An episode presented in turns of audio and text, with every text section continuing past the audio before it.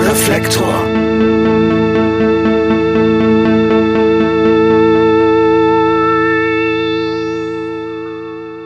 Liebe Hörerinnen, liebe Hörer, herzlich willkommen bei Reflektor. Ein weiser Freund riet mir bereits in den 90er Jahren, Jan, du bist Musiker, meide Freundschaften zu Musikjournalisten. Im Grunde ein kluger Rat. So ganz kann diese Regel für mich heute allerdings nicht mehr gelten.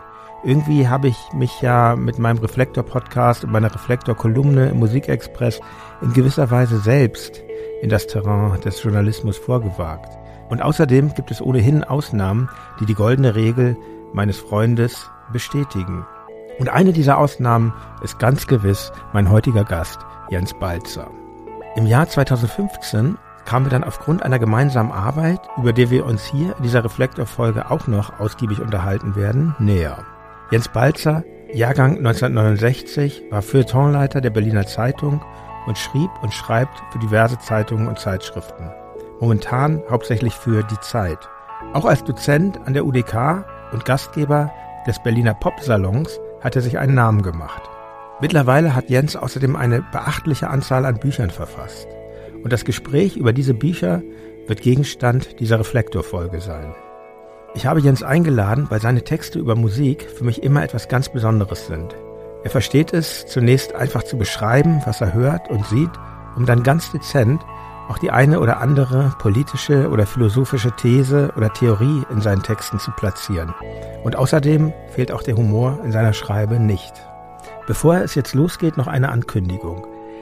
Im Januar werde ich den Partner meines Podcasts wechseln. Alle weiteren Details werde ich euch dann Anfang nächsten Jahres mitteilen. Aber an dieser Stelle ist eine Sache schon wichtig. Für alle Mitglieder im Club Reflektor bei Steady ändert sich gar nichts, egal welche Mitgliedschaften ihr habt. Nur für die Mitglieder, die via Apple bei Reflektor Plus Mitglied sind, ist es leider nicht möglich, die Mitgliedschaften zum neuen Partner zu übertragen.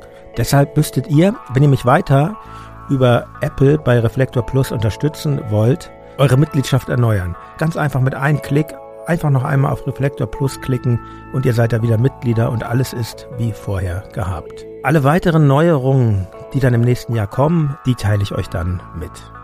Und jetzt wünsche ich euch erstmal viel Spaß bei meinem Gespräch mit Jens Balzer. Lieber Jens, herzlich willkommen bei Reflektor. Hallo Jan, schön, dass ich da sein darf. Ja, freut mich auch, dass du meine Einladung angenommen hast. Normalerweise sind hier ja eigentlich Musikerinnen und Musiker zu Gast. Nur wichtige Leute. Wichtig? Weiß ich gar nicht, aber musikalisch aktive. Nun jetzt aber du, ein Journalist und Schriftsteller, ein Musikkritiker. Darf ich dich so bezeichnen? Ja. Hauptsache, du sagst nicht Musikjournalist. Das nicht, okay. Nee. Gut, dann werde ich das unterlassen. Wir haben uns heute für etwas ganz Besonderes entschieden, nämlich für ein duales Gespräch. Sagt ihr das was? Duales Gespräch? Das gab doch früher diese Ausbildung, ne? Wo die alle machen wollten. Die duale Ausbildung. Das wurde in meiner Schulzeit irgendwie eingeführt. Das kenn ich wiederum nicht. Das glaube ich, studieren und probieren gleichzeitig. Ah, ja. Wir machen jetzt jedenfalls ein duales Gespräch. Und zwar möchte ich euch Hörerinnen und Hörern und dir, Jens, das erklären. Wir reden nämlich einerseits über die Bücher, die du verfasst hast, und andererseits über die Musik des Jahres 2022, das sich jetzt dem Ende nähert. Ich bin ganz schlecht in Jahresbestenlisten, aber ich denke mal, für dich als Musikkritiker gehört das zu deinem ganz selbstverständlichen Tun am Ende des Jahres? Ich finde es eine Qual. Ich finde, es gibt nichts Schlimmeres, als Jahresbestenlisten zusammenzustellen. Okay. Also du schüttelst dir das aus dem Handgelenk? Nee, ich frage mich dann immer, aus welchem Jahr war dieses Album? Ist das noch 21 oder schon 22? Mhm. Und das meiste, was man im Januar und Februar gehört hat, haben wir schon wieder vergessen. Also die meisten Jahresbestenlisten speisen sich aus Alben zwischen September und November. Okay, dann rechne ich dir das natürlich ganz besonders hoch an, dass du dir hier die Mühe gemacht hast, exklusiv für Reflektor die 10 wichtigsten Alben des Jahres 2022 zusammenzustellen. Und das ist selbstverständlich, nehme ich mal an, wie sollte das anders sein, auch subjektiv eingefärbt? Oder erhebst du objektiven Anspruch auf deine Liste? Ja, das muss man ja als Kritiker, sonst hat man ja gar keine Daseinsberechtigung. Wenn es jeder einfach nur sagen würde, ich mache das nach meinem Geschmack irgendwie, dann würde sich ja dieser Berufsstand vollständig auflösen. Gut, umso besser. Nein, das sind schon die 10 objektiv besten Platten des Jahres. Besten, sagst du? Wichtigsten oder besten? Besten, ja, wichtigsten. Ach, wo ist der Unterschied, Jan? Also ich finde, es gibt ja auch wichtige, schlechte Platten. Ja. Ne? Also ich will jetzt die Liste noch nicht verraten, aber wenn ich so reingucke, hätte ich mir vorstellen können, dass du diese Meinung vertrittst. Ja, oder es gibt wichtige Platten, die objektiv nicht die besten sind, aber die ich ganz gut finde, weil sie was aussagen wir können ja gleich vielleicht am lebenden Objekt mal drüber sprechen. Genau, als Frage vorweg, ist es überhaupt noch zeitgemäß, im Jahr 2022 eine Rückschau in Alben zu halten? Nö. Aber es wird trotzdem noch allerorten gemacht, oder? Auch hier. Also was ich wirklich schlimm finde, ist, wenn die Leute anfangen, sich irgendwie diese Playlists zu posten, die im Streamingdienste, deren Namen ich hier nicht nennen möchte, irgendwie am Ende des Jahres in den Algorithmus spielen. Also zumindest so eine Art von subjektiver Rückschau kann ja auch dazu dienen, sich zu überlegen, was hat man im Laufe des Jahres so gemacht. Ich fand es ja früher, als ich noch sehr viel mehr auf Konzerte gegangen bin, als Konzertkritiker eigentlich auch interessanter, mir zu überlegen, was waren eigentlich die besten Konzerte des Jahres, weil das immer noch eher so verbunden ist mit Momenten, die speziell sind. Also nicht nur allein zu Hause sitzen und irgendeinen Song hören oder ein Album, sondern irgendwie da hat man dann wirklich auch kann man auch wirklich auf schlechten Konzerten ja wirklich sehr interessante Erfahrungen machen oder auf Konzerten, die man jetzt vielleicht, wo man sich die Musik nicht zu Hause anhören möchte. Durchaus. Meine schönsten Erlebnisse auf Andrea Berg und Helene Fischer Konzerten gehabt. Also wenn man da Dinge sieht, auch im so wie die Menschen da irgendwie mit ihren Stars umgehen und wie das Feedback zwischen der Bühne und dem Auditorium ist, irgendwie so, das ist schon interessanter, finde ich. Also persönlich als zu Hause Platten hören. Mhm, ja. Ich kenne ja auch einige deiner Kritiken. Sie haben bei mir oft neben großer Einsicht auch zu großer Heiterkeit geführt. Ja, da sprechen wir aber später drüber. Und was ich jetzt dir und den Hörerinnen und Hörern noch verraten werde, wir werden dieses Gespräch dann halt, dieses duale Gespräch, wie ich es genannt habe, im stetigen Wechsel führen. Also es kommt immer ein Album und dann eins deiner Bücher. Interessanterweise haut das genau hin. Nach meiner, so habe ich es zumindest passend gemacht. Es gibt 10 interessante Bücher. Ich bin gespannt, wie sich das jetzt anfühlt. Das wirrste Gesprächskonzept aller Zeiten. Ich glaube gar nicht. Mal sehen. Wir fangen an mit deinen Top 10 2022. Und ich muss dazu sagen, die Reihenfolge, das ist jetzt nicht gelistet nach Platz 1 ist das Wichtigste, sondern die ist willkürlich. Noch ne? Ja. Und wir fangen an mit Faith, ein Album der Südafrikanerin Moonshine Sanelli.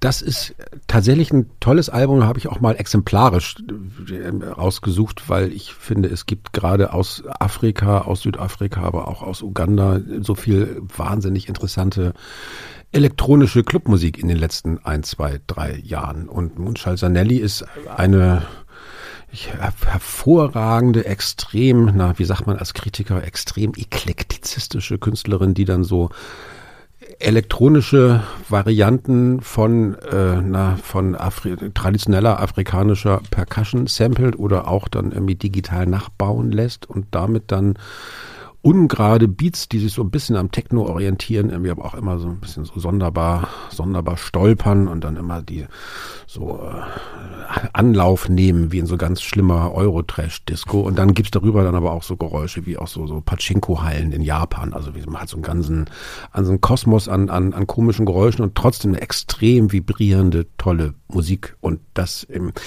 habe ich auch unter anderem, deswegen sollte man sich mal anhören, zusammen mit, also es gibt dann zum Beispiel noch DJ Lag, einen der Pioniere des Piano-Genres, der gerade auch in diesem Jahr sein erstes Album herausgebracht hat, oder diverse andere Künstler aus diesem Niger-Umfeld. Da kann ich wirklich nur dazu raten, da mal reinzuhören. Das kommt jetzt gerade ja auch in Deutschland und in der deutschen Popmusik wieder an. Wir hatten ja gerade dieses kleine Skandälchen, weil der von mir sehr geschätzte Peter Fox kritisiert wurde, weil er diese typisch afrikanisch Clubmusikartigen Trommelsounds und Basssounds in seinem neuen Song mir da untergebracht hat. Ich fand das ein bisschen, ich finde die Debatte ja interessant. Irgendwie. Wir werden nachher, auch nochmal drauf kommen. Ich habe zufällig ein Büchlein drüber geschrieben in diesem Jahr. Ich finde die Debatte interessant. Ich fand das im Fall von Pierre jetzt ein bisschen unfair, ihn da so anzugehen, weil er, wie ich finde, sehr, sehr gewissenhaft und respektvoll damit umgeht, was er da macht. Aber in jedem Fall ist das ein guter Punkt, um jetzt, wenn man diesen einen Song gehört hat von Peter Fox, sich jetzt auch mal in diesen ganzen afrikanischen Kosmos der Gegenwart hineinzubegeben. Ich denke auch, deshalb würde ich auch Partei für ihn ergreifen, ja. Weil ich finde, er macht da Türen auf und ich glaube, das ist auch sein Ansinnen, so wie ich ihn einschätzen würde. Aber da sprechen wir nachher noch drüber. Jetzt nochmal zu Moonshine Cinelli. Ist das eigentlich, ich finde auch, das ist ja sehr lebendige Musik auch und gefällt mir sehr gut. Und jetzt vielleicht für die Sortierwütigen unter den Hörerinnen und Hörern, ist das eigentlich R&B, ist das Hip-Hop, ist das Trap? Kann man das überhaupt... Gibt es da eine Genrebezeichnung für diese? Ja, zu diesem südafrikanischen Techno sagt man Gikiom. Das ist so der Fachbegriff. Dann gibt es ja mir den Amapiano. Das ist mir, wenn, da kommen, wie gesagt, der ist wesentlich geprägt von so weichen Bässen und dann dem Sound dieser afrikanischen Trommel, der Lagdrum, die dann wiederum elektronisch bearbeitet worden ist. Aber ich finde das Interessante daran ist, dass es eine Musik ist, die so in Bewegung ist, dass alle Versuche, sie jetzt so als Genre einzuüben. Ich bin ja mal ein großer Freund verrückter Genrenamen, aber das eigentlich Interessante ist, wie die Einflüsse da so komplett quer durcheinander gehen und wie viel da aufgegriffen wird. Aber zum Beispiel deshalb hatte ich diese Zuordnungsprobleme auch. Ja. Ja, aber ich glaube, diese Genrezuordnung, du spielst doch auch in so einer Band. Indie-Rock, ja. Sagt man immer noch Indie-Rock. Oh Gott, aber Indie-Rock klingt doch immer noch. Ich sage ja lieber Alternative. Nein, ist Alternative.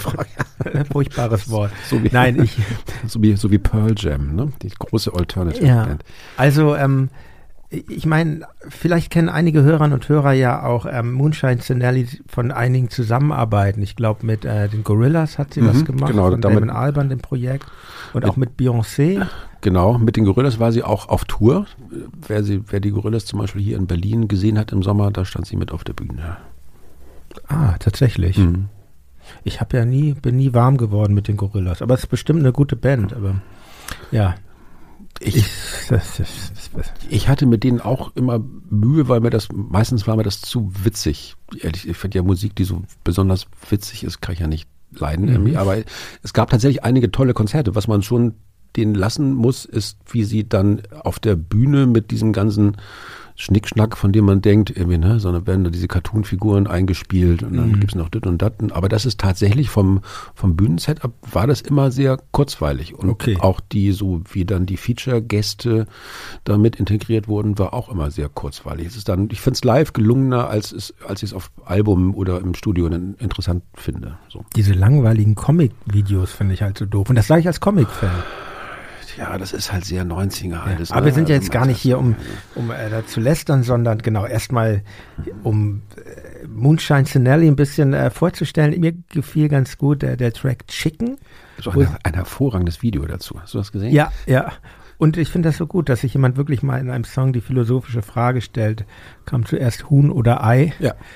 Und der Track Covivi beschäftigt sich, wie viele Songtexte dieses Jahr, mit der Pandemie. Und im letzten Jahr ja eigentlich auch schon. Ne? Hast du ein Lieblingsstück auf dem Album?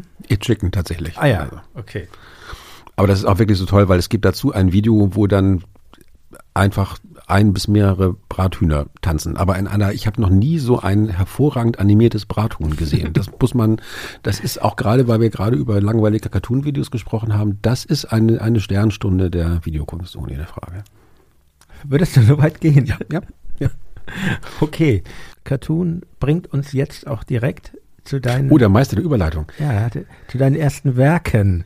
Und Moonshine Cinelli sowieso, die ist ja eigentlich auch so ein bisschen, wie die gestylt ist, mit diesen verrückten, bunten Frisuren, wie eine Comicfigur im Grunde ja auch. Und deine frühen Bücher, bezeichne sie jetzt einfach mal als Frühwerk. Das waren nämlich gar keine Werke über soziologische oder musikalische Themen, sondern das waren zwei Comics, die du als wo du dich als Szenerist, das ist übrigens ein sehr schönes Wort und eine sehr schöne Tätigkeit finde, teilgenommen hast. Ich fasse sie mal zusammen, die ersten beiden. Das ist einerseits Salut Deleuze und als zweiten Band Neue Abenteuer des unglaublichen Orpheus, die Rückkehr von Deleuze. Der Zeichner dieser Werke heißt Martin Tom Dieck und in den Jahren 2000 und 2001 habt ihr die herausgebracht. Mhm. Sind das eigentlich Comics wirklich oder sind es eher philosophische Abhandlungen? Dazwischen würde ich gar keinen Unterschied sehen. Also natürlich ist es mir wichtig, dass es keine Graphic Novels sind. Ich möchte irgendwie diesen Begriff verachte ich zutiefst. Ist auch so ein Marketingbegriff. Ja, das eigentlich ist so ein Marketingbegriff, wo das dann irgendwie so zur Literatur erhoben werden soll. Nein, das sind also Comics. Es kommen auch ganz viele sprechende Tiere daran vor. Ich finde, ein Comic ohne sprechende Tiere taucht ohnehin nichts.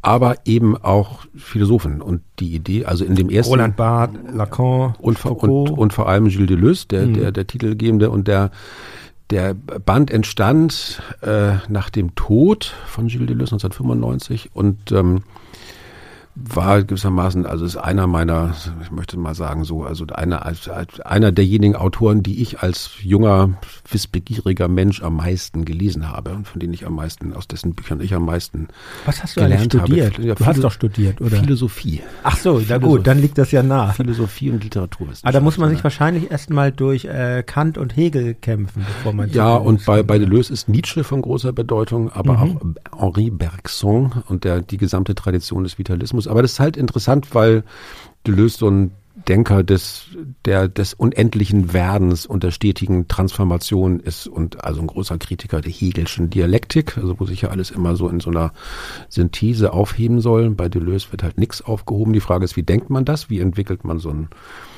Blick auf die Welt und einen Begriff des Denkens aus dem Begriff der Wiederholung heraus? Und das ist natürlich was uns popkulturell sozialisierten Menschen eigentlich nahe liegt. Also Dinge, man Beats wiederholen sich. Es gibt irgendwie, wir machen eine Musik, die jetzt nicht auf ganz große Formen zielt, sondern auf kleine Formen, in denen was variiert wird. Und das sind so wiederholt wird. Refrains. Genau, möglichst viele Refrains. Oder im Techno besteht ja eigentlich nur aus Wiederholungen. Also das ist irgendwie, also das war ein Denken, das mich immer sehr, sehr mitgenommen und sehr, sehr eingenommen hat. Und mit Martin Tom Dieck, also einem Hamburger Comiczeichner, mittlerweile, das ist ja alles 25 Jahre her, Professor an der Volkwang-Schule in Essen, haben wir dann nach Deleuze Tod uns vorgestellt, wie kommt jemand, der eigentlich so das endlose Werden irgendwie gedacht hat, wie geht er damit um, dass sein eigenes Werden jetzt vorbei ist? Also wie kann man da so den Tod denken? So. Und dann wird halt Deleuze im ersten Teil vom Fährmann über die Lethe gesetzt und gerät dann aber auch in so eine endlose Schleife, bis er den Fährmann dann so lange verwirrt, bis der selbst nicht mehr weiß, ob er jetzt in Richtung Tod oder in Richtung Leben fährt. Das war der erste Teil. Und der zweite Band war dann so eine Fortsetzungsgeschichte, die auch tatsächlich, ich bin ja ein großer Freund des Daily Strips, also der klassischen Comics, die also Tag für Tag in der Zeitung erschienen sind. Peanuts. Die klassischen Mickey-Maus-Comics von Floyd Gottfriedson aus den 30ern, Popeye von L.C.C. Seeger. Also Helga der Schreckliche. Der Helga der Schreckliche finde ich jetzt irgendwie nicht ganz den besten. Aber zum Beispiel auch Crazy Cat von John Sheridan, der größte Comic der Comic-Geschichte. Und Crazy Cat spielt dann auch im zweiten Teil eine zentrale Rolle, weil dann Deleuze irgendwie dann wirklich mal auf der anderen Seite der Lethe angekommen, lauter Comicfiguren trifft, die ihrerseits in so Wiederholungsstrukturen gefangen sind. Also wie Crazy Cat, der ja in dieser sadomasochistischen Liebesbeziehung zu Officer Pupp und Ignaz Maus sich befindet und da nicht rauskommt. Oder dann irgendwie der große, glaube ich, außerhalb der Comic-Expert Innenschaft nicht mehr so bekannte Rube Goldberg, der aus den 10er und 20er Jahren des letzten Jahrhunderts, der so Maschinen gebaut hat, in denen man gefangen ist, also so Kausalmaschinen, die aber nur funktionieren, wenn sie unglaublich kompliziert konstruiert werden. Den kenne ich auch nicht. Der hat die sogenannten Goldberg-Maschinen erfunden. So, also das, und Genau, und die mit. Das kommt natürlich, liebe Hörerinnen und Hörer, in die Shownotes, ne? Ja, ja, das ist ein Link zu den Goldberg-Maschinen. Also nicht zu verwechseln mit den Goldberg-Variationen, da sprechen wir heute nicht drüber. Richtig, aber wer sich zum Beispiel an die frühen Buster Keaton-Filme erinnert, da gibt's auch diese Maschinen. Also Buster Keaton hat sich zum Beispiel so einen Wecker konstruiert, der klingelt dann irgendwas und dann läuft das über den Schuh, muss irgendwo gegentreten, über den Zug irgendwie, und dann wird ihm ein Ei fällt in die Pfanne und wird so gebraten. Fischli und Weiß. Fischli und Weiß sind späte Vertreter der Goldberg-Maschinen. Und kennst du diese ganz brutalen Mickey-Maus-Phantom-Comics eigentlich? Ja. Wo Phantom immer Mickey Mouse ermorden will tatsächlich mit solchen Maschinen. Auch Gottfriedson. Die von Floyd Gottfriedson, die schwarze Phase der Mickey Mouse Strips aus den späten 30ern und frühen 40ern. Ganz toll. Mickey Mouse vs. The Phantom Blot. Einer der besten Comic-Strips aller Zeiten. Hat mich richtig gegruselt als Kind. Ja, total. Hattest du auch diese großen Melzer-Bände? Ja. Ich Mickey Mouse. Ich Mickey Mouse, ich Goofy. Ja. Wir, Tick, Trick und Track. Genau. Da waren die auch noch so komisch koloriert. Die sind die eine schwarz-weiß und dann haben die halt für die deutschen Ausgaben da irgendwie noch so Farbe drüber gemacht. Ja.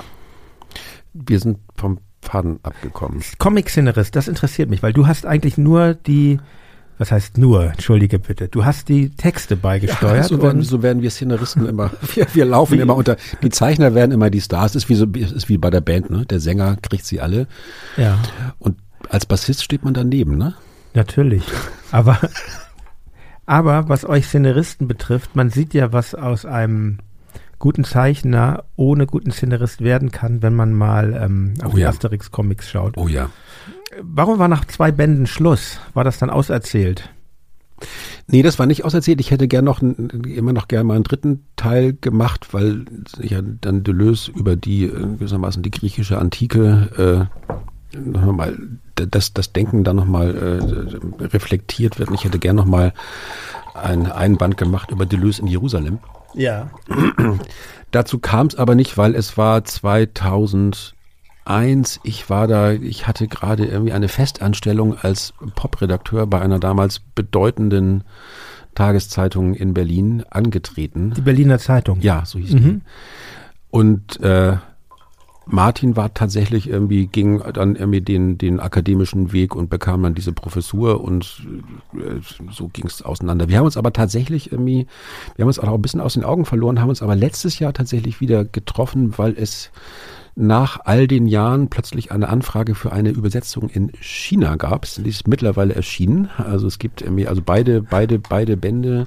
Es gab vorher schon. Wie ist dann die Auflage? 1 Million oder? Ja, die Auflage ist erschienen bei einem Verlag in Shanghai, aber ich glaube, direkt danach hatten die da irgendwie diesen Mega-Lockdown. Ich weiß nicht, wie man da gerade jetzt Comics verkauft. Beste Zeit zum Comic lesen. Ja, aber man muss ja auch irgendwie rankommen. Also, aber die haben keinen Amazon, ja. Jedenfalls gab es, also den ersten Band gab es auch schon diversen anderen Übersetzungen, unter anderem auf Japanisch und Niederländisch und auf Französisch natürlich. Aber das war jetzt das ist gewissermaßen unser Eintritt in den chinesischen Markt. Und da haben uns dann, da kamen wir dann mal wieder zusammen, weil wir natürlich auch die Übersetzung Korrektur lesen mussten. Und haben dann beschlossen, dass wir ich hoffe, das klappt, zum 100. Geburtstag von Gilles Deleuze, der im Jahr 2025 zu feiern sein wird, die Arbeit nochmal wieder aufnehmen. Ach, schön, sehr schön.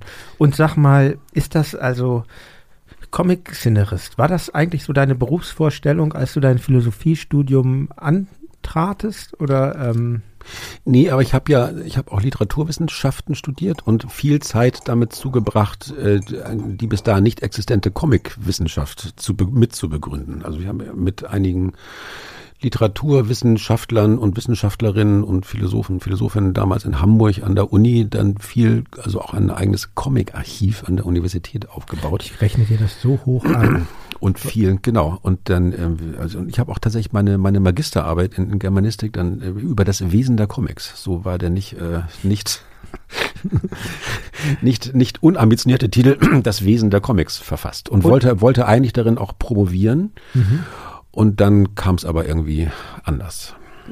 Weil ich habe dein ganzes Comicwerk fasse ich jetzt zusammen hier in dem ersten dualen Block. Es gibt noch ein weiteres Werk über Comics von dir. Gemeinsam mit Lambert Wiesing hast du dann im Jahr 2009 ein Buch herausgebracht, Outcalled die Erfindung des Comics. Es handelt von Yellow Kid. Mhm. Wenn man so will, der erste Comic überhaupt.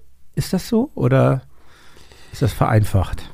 Das ist die Frage, die in diesem kleinen Büchlein ausgiebig behandelt wird, weil wenn man sagt, es ist der erste Comic, dann muss man ja irgendwie sich darüber Gedanken machen, was eigentlich ein Comic auszeichnet. Also ist Comics irgendwas mit Sprechblasen oder müssen da Bilder, dabei sein. Ja, sind Bilder gereiht, ne, so, wie unterscheiden sich Comics von Bildergeschichten, ne, so Wilhelm Busch sind das eigentlich Comics, Max und Moritz, da sind wir wieder bei diesen Genre-Definitionen, das kann man leicht so egal finden, also ist ja egal, wie man es nennt. Ich fand es eine Zeit lang sehr interessant, weil die Frage, also wo beginnt man mit der Comic-Geschichte, dann auch so eine andere Frage berührt wird, was ist so die Modernität der Comics? Also so, was verbindet zum Beispiel Comics mit Film? Outcalled, diese ersten Yellow Kid, das sind noch keine Strips, sondern so ganz Seiten, sogenannte Sunday Pages, in denen der Yellow Kid auftritt. Das ist fast zeitgleich mit den ersten Kinoprojektionen, 1895. Ich habe das ganz dunkel vor Augen. Ich habe das irgendwo mal in so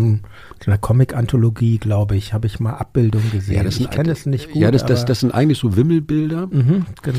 Und hat der Sprechblasen schon? Nee, oder? Das Interessante ist, der hat noch keine Sprechblasen. Die gab es vorher in den Karikaturen schon, aber irgendwie gab es dann eine Hemmung davon, auch für einigen frühen Comics diese Sprechblasen einzusetzen.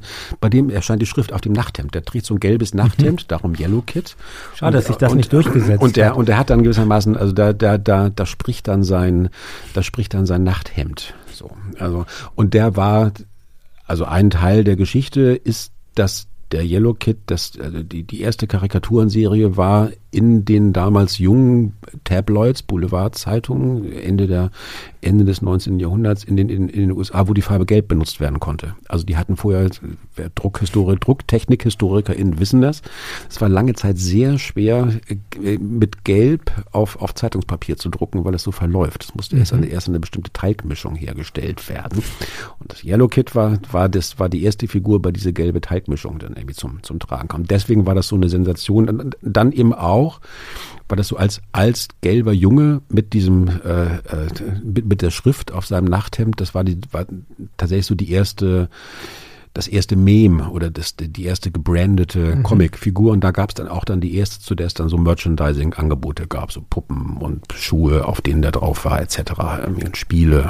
Und das ist so dieses Zusammenspiel aus einer stehenden Figur, das gab es in den Karikaturen bis dahin nicht, mit der dann auch nach und nach Geschichten erzählt wurden und diesem Merchandising-Applikationen, so das ist dann, fanden wir oder Lambert Wiesen, befreundeter Phänomenologie-Professor aus Jena, so einen ganz interessanten Startpunkt, um zu sagen, was macht eigentlich moderne Massenkultur aus? Also auch dieses Crossmediales. Zwei Fragen dazu. Wie lange hat sich das gehalten, Yellow Kid? Nicht lange. Das gab es bis nur 5, 6 Jahre. Ist aber auch interessant. Auch ein interessanter Fall, der irgendwie auch dann in die Massenkultur des 20. Jahrhunderts vorausweist, weil der Yellow Kid-Zeichner Richard Outcalled dann wegen des großen Erfolgs abgeworben wurde von einer konkurrierenden Zeitung. Damals gab es diese beiden Zeitungsmagnaten, William Randolph Hearst und Joseph Pulitzer. Ne? Citizen Kane kennt man vielleicht auch noch. Ne? Hearst, Rosebud. Genau, die miteinander um den Zeitungsmarkt kämpften. Und der wurde dann von einem weiteren Konkurrenten abgeworben. Und hatte aber keinen klaren Vertrag mit den Rechten seiner Figur, weswegen dann ein anderer Zeichner, George B. Lukes, einfach mit dem Yellow Kid weitergemacht hat in der Zeitung. Zugrunde gewirtschaftet. Und die haben dann haben sich aber die beiden Yellow Kids in den konkurrierenden Zeitungen immer gegenseitig beschimpft und dann immer darauf bestanden, dass sie jetzt aber das wahre Yellow Kid sind. Das ist ja hochinteressant. Ich bin also im Grunde dann wie 100 Jahre später die Rapper, die dann sagen, ne, so ich bin jetzt der wahre dies und das. So. Und dann erlahmte aber das Interesse relativ schnell und der erste wirklich erfolgreiche Strip, das waren dann tatsächlich die Katzenjammer-Kids von Rudolf Dirks, die dann irgendwie so auf der Erfolgswelle dann irgendwie surften und das war ein ganz klares Max und Moritz-Plagiat. Also das waren zwei... Aber sehr schön. Schon schöner als Max und Moritz. Zwei junge Schlingel, die für allerlei Unfug sorgten. Unter anderem und dann auch mit so einem strengen deutschen Akzent sprachen, weil der Zeichner und Szenarist, das war noch alles in einem, Rudolf Dirks, kurz vorher erst aus Deutschland eingewandert war, und die hatten dann wirklich so einen abgehackten preußischen Akzent und dann so hihihi, und wenn sie wieder irgendjemanden so Dynamit in die Hose gesteckt hatten und wegliefen.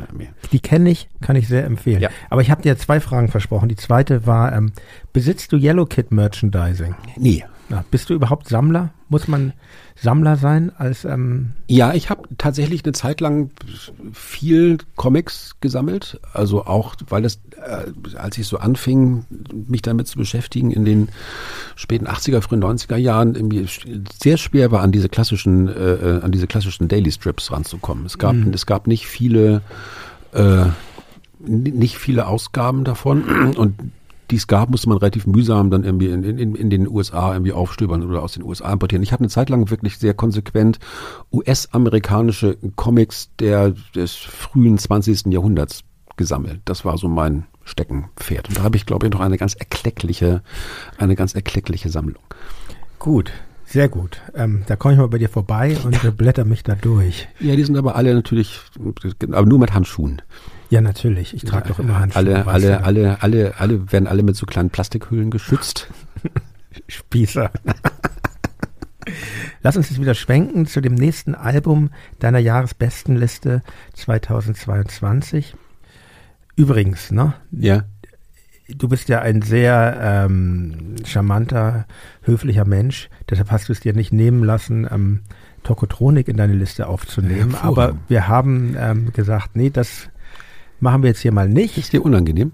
Ja, das war mir, genau. Du hattest dann ja eh noch einen Ersatz, was dann ganz zum Schluss kommt. Genau, deshalb werden wir hier nicht über Tokotronik sprechen, muss nicht sein. Aber wo ich das gerade erwähne, über eine andere deutsche Rockband, und zwar über die Nerven mit ihrem Die Nerven selbstbetitelten, je nach Zählweise, ich würde sagen 6. Album. Ich dachte 5. Was zählt denn da noch rein? Naja, man kann dieses asoziale Medienalbum noch dazu zählen, ja. Glaube ich. 5., 6., 5., 5. Ja, wie auch immer. Ich hatte sie hier auch zu Gast, das könnt ihr Hörerinnen und Hörer auch nachhören. Alle 3 waren hier erfreulicherweise bei Reflektor.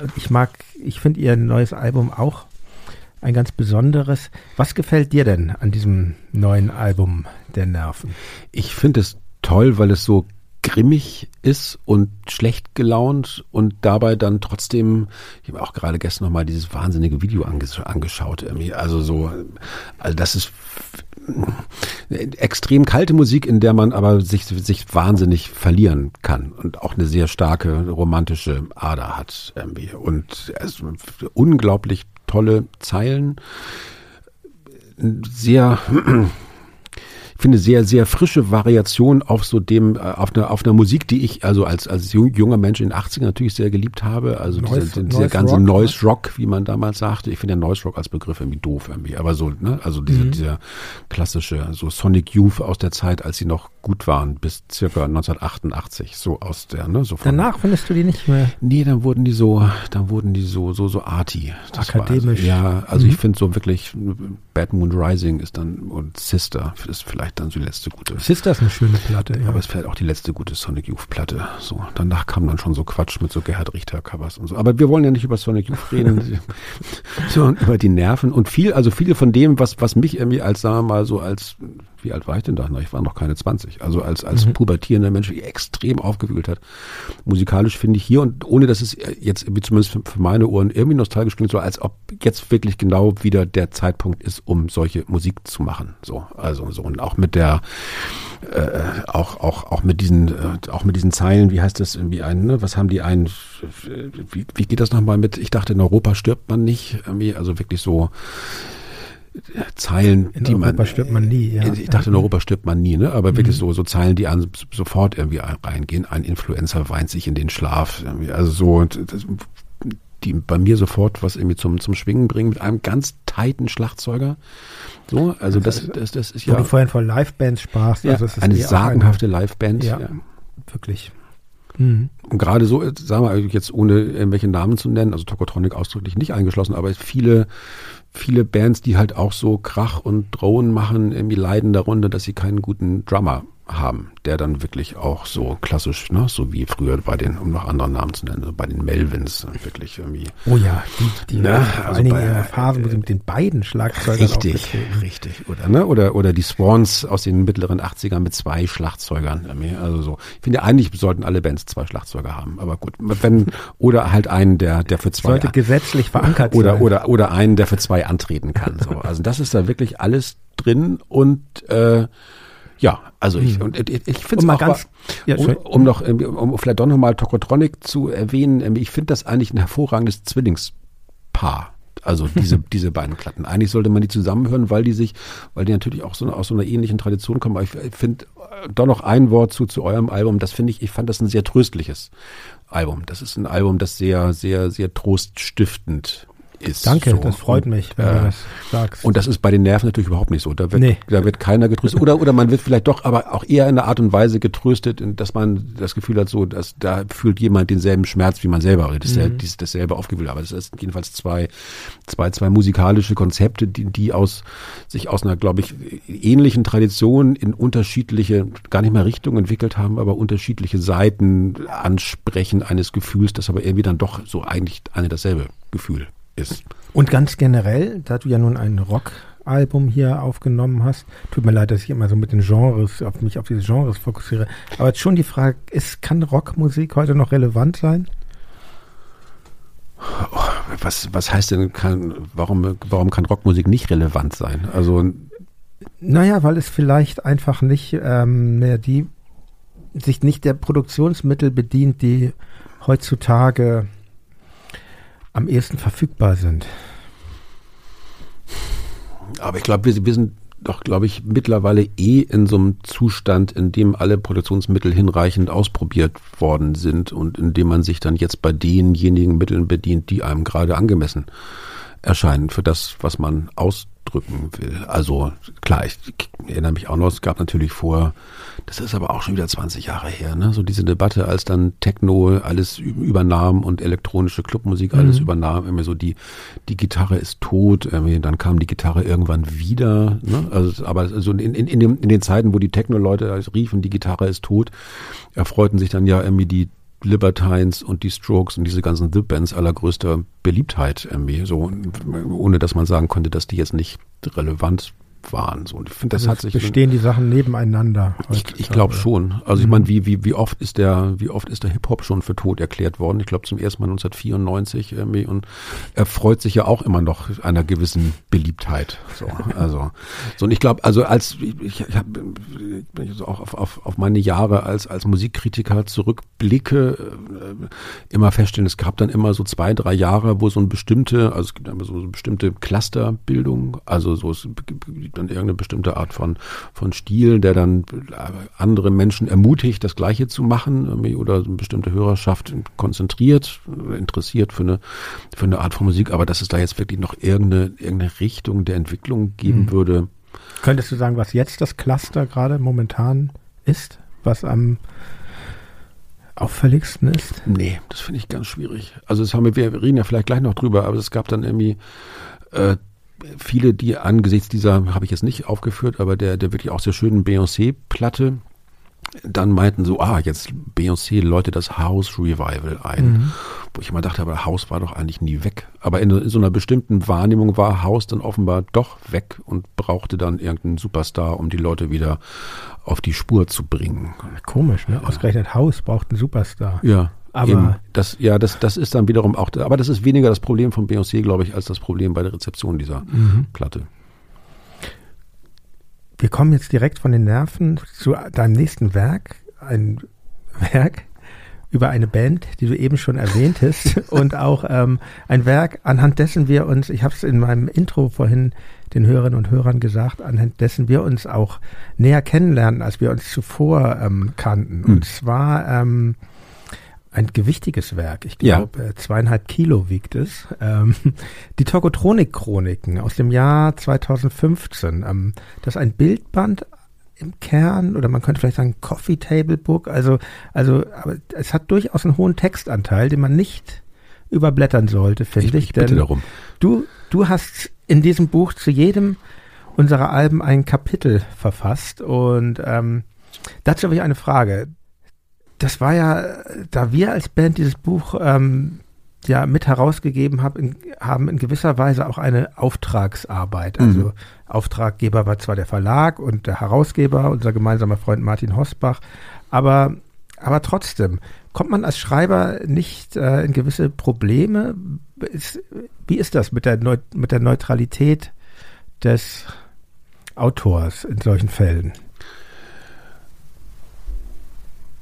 Na, es ist, glaube ich, klar, dass man so ein Buch nicht schreibt, wenn man die Band völlig blöd findet. Also eine gewisse Grundsympathie sollte vorhanden sein. Das ist jetzt auch kein Werk, in dem man jetzt scharfe Kritik äußern würde. Daran unterscheidet es sich aber jetzt auch erstmal nicht von einem klassischen Kunstkatalog. Also, also wenn du jetzt irgendwie als Kurator oder als Kunstkritiker oder Kritikerin irgendwie einen Ausstellungskatalog oder einen Retrospektivkatalog dann irgendwie betextest, würdest du jetzt auch nicht irgendwie das in Grund und Boden verdammen, sondern eher versuchen. Das war auch so meine Herangehensweise. Ich finde, das wird auch tatsächlich im popkritischen Bereich eher zu selten gemacht, dass man dann so eine Art von Retrospektive, es gibt jetzt auch, jetzt noch was Schmeichelndes zu sagen, jetzt in Deutschland auch nicht viele Bands einfallen, wo das wirklich Sinn machen würde, so eine Retrospektive zu texten, weil man davon ja auch so einen gewissen Werkzusammenhang geben muss. So. Und das fand ich, das kam dann ja, als Martin Hosbach die Idee hatte, das hat er ja dann zuerst mit euch besprochen, und dann wurde ich gefragt, ob ich dazu nicht die Texte schreiben wollte. Und das fand ich erstmal interessant, weil ich natürlich euch ja auch von Anfang an, bin ja sogar noch ein Stück älter als ihr, also ich ich hing ja schon in diesen Hamburger Kneipen rum, als ihr da zum ersten Mal als junge Leute irgendwie aufgetreten seid. Das ist jetzt schon die dritte Generation der Hamburger Schule. Ich glaube, jetzt ist es auch langsam mal gut. Das habe ich immer mit großer Sympathie verfolgt. Es gab aber auch tatsächlich ein paar Alben, die ich nicht so gut fand, also wo ihr mich so ein bisschen verloren habt. Und dann fand ich aber tatsächlich Kapitulationen, und jetzt finde ich nach wie vor eines der größten Alben deutscher Sprache überhaupt. So, also das hat mich dann wirklich so, da war ich wirklich sehr, sehr, sehr großer, ein Jahrzehntalbum, möchte ich sagen, sehr, sehr großer Fan. Dankeschön. Und dann fand ich es interessant, nochmal zu gucken, wie das so meine auch durchaus wechselnden Gefühle gegenüber der Band und ihrer Musik zwischen Euphorie und dann auch eher so ein bisschen Ratlosigkeit, wissen die jetzt gerade selber noch, wie es mit ihnen weitergeht, ob man da jetzt nicht eben so einen roten Faden reinkriegen kann. Und das und dann damit dann das aber dann auch zum Medium macht, um sowas wie eine Popgeschichte der letzten, das waren ja auch dann 20 Jahre, ne? Also 95 bis 15 umspannte das irgendwie zu erzählen. Und da ist ja und viel von dem, was drumherum passiert ist, spiegelt sich ja in eurer Musik schon wieder. Das fand ich erstmal eine reizvolle Aufgabe. Ja, bin sehr begeistert, wie dir das gelungen ist, weil ich es auch so schön finde, dass es halt wirklich ein Kapitel pro Album ist. Das ist schön, wie jedes Album da beleuchtet wird. Aber ich bin natürlich jetzt auch nicht derjenige, der es objektiv beurteilen kann. Man fühlt sich natürlich auch geschmeichelt, wenn sich so ein renommierter Autor so umfassend mit dem eigenen Werk auseinandersetzt. Aber das ist der Vergleich zum Kunstkatalog, ist natürlich auch wiederum sehr schmeichelnd, aber vielleicht tatsächlich ganz treffend so, weil genau ist. Und es gibt ja durchaus auch ein paar kritische Bemerkungen, die ich dann auch sehr gut fand, und was war uns auch wichtig, dass wir jetzt nicht so einen reinen Jubeltext verfassen, was, glaube ich, Bands dann auch teilweise machen, und dann wird es vielleicht auch so ein bisschen langweilig. Und ja, weil was Bands ja normalerweise machen, oder dann irgendwie, auch was es ja aber auch von so Schlagersängern, Sängerinnen viel gibt, ist ja so diese autorisierten Biografien, ne? Wo man sich dann so einen Ghostwriter oder eine Ghostwriterin anheuert und dann so. Und das war ja von vornherein klar, dass das hätte ich auch nicht gemacht. Also ich hätte jetzt auch kein Buch über Tokotronic geschrieben, in dem irgendwas Privates von euch erzählt wird. So, also, ne? Also, oder wie ihr euch im Proberaum gestritten habt oder mit euren Labelmanagern oder was auf Tour wieder Scheiße liefert. Das wäre jetzt so die klassische Bandbiografie. Das interessiert mich, ehrlich gesagt, auch überhaupt nicht. Also habe mich auch als Popkritiker und Journalist nie interessiert. Ich wollte halt eher, und das war klar, also die Rolle wird mir zuerkannt, eher von außen herantreten, mir die Sachen nochmal gründlich anhören, interpretieren. Ich habe ja auch mit euch beim Schreiben gar nicht gesprochen. Ich habe das, ne, also das ja, nur da kamen immer die Texte reingeflattert, und dann kam nochmal. Wir haben uns gefreut. Genau, und du und vor allem du und Dirk, ihr habt dann nochmal irgendwie so Fact-Checking gemacht irgendwie. Und das war es dann im Wesentlichen so. Also es war schon auch klar, dass also gewissermaßen so dann also bei aller Grundsympathie dann auch so ich als Autor autonom agiere und nicht irgendwie jetzt so eure Perspektive auf die Songs irgendwie darstellen muss. Ich weiß nicht, ob ich da interne ausplauder, aber du schreibst da durchaus, was viele Journalistinnen und Journalisten machen, du schreibst auch durchaus Promotexte für Künstlerinnen und Künstler. Gelegentlich, Gelegentlich, ja. Wie? Was? Gelegentlich. Ja, wie machst du das eigentlich anonym oder unter Pseudonym oder ist das mit deinem Namen gezeichnet? Das ist mir also manchmal ist es mit meinem Namen gezeichnet, manchmal nicht. Das hängt aber, darauf achte ich ehrlich gesagt immer gar nicht so. Ja. Also es ist jetzt irgendwie nichts, wofür man sich irgendwie schämen müsste. Ich achte immer genau darauf, dass ich über Künstler und Künstlerinnen, für die ich dann mal so Copywriting mache, dann irgendwie die natürlich jetzt nicht rezensiere oder kritisiere. In irgendeiner Form. Da muss man dann schon trennen. Ja, auf jeden Fall. Ja. Also ich habe ja jetzt auch ich habe ja auch für euch nochmal eine Promo geschrieben über das letzte Album und habe dann dieses Album natürlich auch nicht besprochen, weil beides, finde ich, geht nicht. So. Ja. Kommt da viel Druck dann von Seiten der Plattenfirmen oder wie ist das? Oder ist das sehr unterschiedlich? Nee, eigentlich nicht. Also ich würde immer davon ausgehen, dass wer jetzt von mir einen Promotext will, auch weiß, worauf er sich einlässt. Und dann auch ungefähr das kriegt, was ich immer mache. Nämlich, also es ist dann schon auch immer so ein bisschen ironisch übertrieben und leicht verspult. So. Also, und das, man macht aber die Erfahrung, also ich habe jetzt irgendwie. Also ich habe, was habe ich denn zuletzt gemacht als Beispiel? Also ich habe für das vorletzte, also das kommt ja jetzt demnächst, aber das noch aktuelle Herbert Grönemeyer-Album, die ganzen Copytexte geschrieben, die Bio und das und auch das mit ihm nochmal ausführlich irgendwie für so ein Electronic Press Kit, wie man sagt, irgendwie gesprochen. Diese Electronic so Press Kits, das muss ich mal den Hörerinnen und Hörern erklären, da wird immer gesagt, ja, wir brauchen noch ein EPK, das ist die Abkürzung für Electronic Press Kit. Und dann filmt man da rum und macht irgendwelche Schnittbilder und Pipapo und ich habe noch nie es gibt ja nichts Schöneres als Schnittbilder machen. Ja. Ich weiß nicht, wo jemals so ein EPK von uns zum Einsatz kam. Das ist interessant. Ich weiß auch gar nicht, wo unser Grönemeyer EPK zum Einsatz kam. Ich bin aber doch, ich glaube schon, also es gibt dann so halt so lange Interviewsequenzen und dann Künstler, die nicht viel Interviews geben, bei denen haben halt dann so Fernsehstationen, die jetzt nicht ganz vorne, also nicht das ZDF sind, irgendwie dann müssen halt darauf zurückgreifen. Bei Grönemeyer war es so, da gibt ohnehin dann gerne so viele Interviews, dass eigentlich gar keinen Sinn macht, so ein EPK zu produzieren. Aber das soll einem recht sein. Und was gibt für dich, also was ist denn der Ausschlag dann, ob du so einen Auftrag annimmst oder ablehnst? Du musst schon irgendwas finden an dem Werk oder? Nee, ich muss erstmal Zeit haben, das ist ja auch nicht immer, muss auch immer so in den Schedule passen und dann weiß ich nicht. Also ich habe auch für das letzte Helene Fischer Album irgendwie die Promotexte geschrieben und da fand ich das schon erstmal als Aufgabe reizvoll, mir zu überlegen, ob mir dazu wohl irgendwas einfällt. Aber, und ist es dir gelungen? Ich finde schon. Ich habe allerdings jetzt nicht tatsächlich, weiß gar nicht, ob die Plattenfirma diese Texte jemals irgendwo verwendet hat. Also ich habe sie eigentlich nirgendwo wiedergefunden. Aber das war allerdings auch tatsächlich in all den Jahren, die ich das gemacht habe, auch das erste und bisher letzte Mal, dass die Künstlerin mit mir nicht reden wollte über den Promotext und die Plattenfirma eigentlich auch nicht wusste, was das sogenannte Wording jetzt sein soll. Aber es ist schön, da konnte man dann so freestylen. Das würde ich gern mal lesen. Schickst du es mir mal? Ich schick's dir mal. Ja. Aber nur, wenn du es nicht weiterleitest. Ich leite es nicht weiter, es bleibt hier intern. Wir kommen zu deinem nächsten besten Album aus dem Jahr 2022 und zwar anders als die vorhin angesprochene Moonshine Sanelli, die ja noch so ein bisschen Geheimtipp ist, kann man sagen, oder ein bisschen undergroundig, ist Rosalia mit ihrem aktuellen Album Motomami, spricht man so aus? Ziemlicher Megastar, würde ich sagen. Ihr drittes Album, sie stammt aus Barcelona, 92 geboren. Manche kennen Rosalia vielleicht auch aus von ihrer Arbeit als Schauspielerin her. Sie war, glaube ich, in diesem Almodovar-Film Leid und Herrlichkeit zu sehen.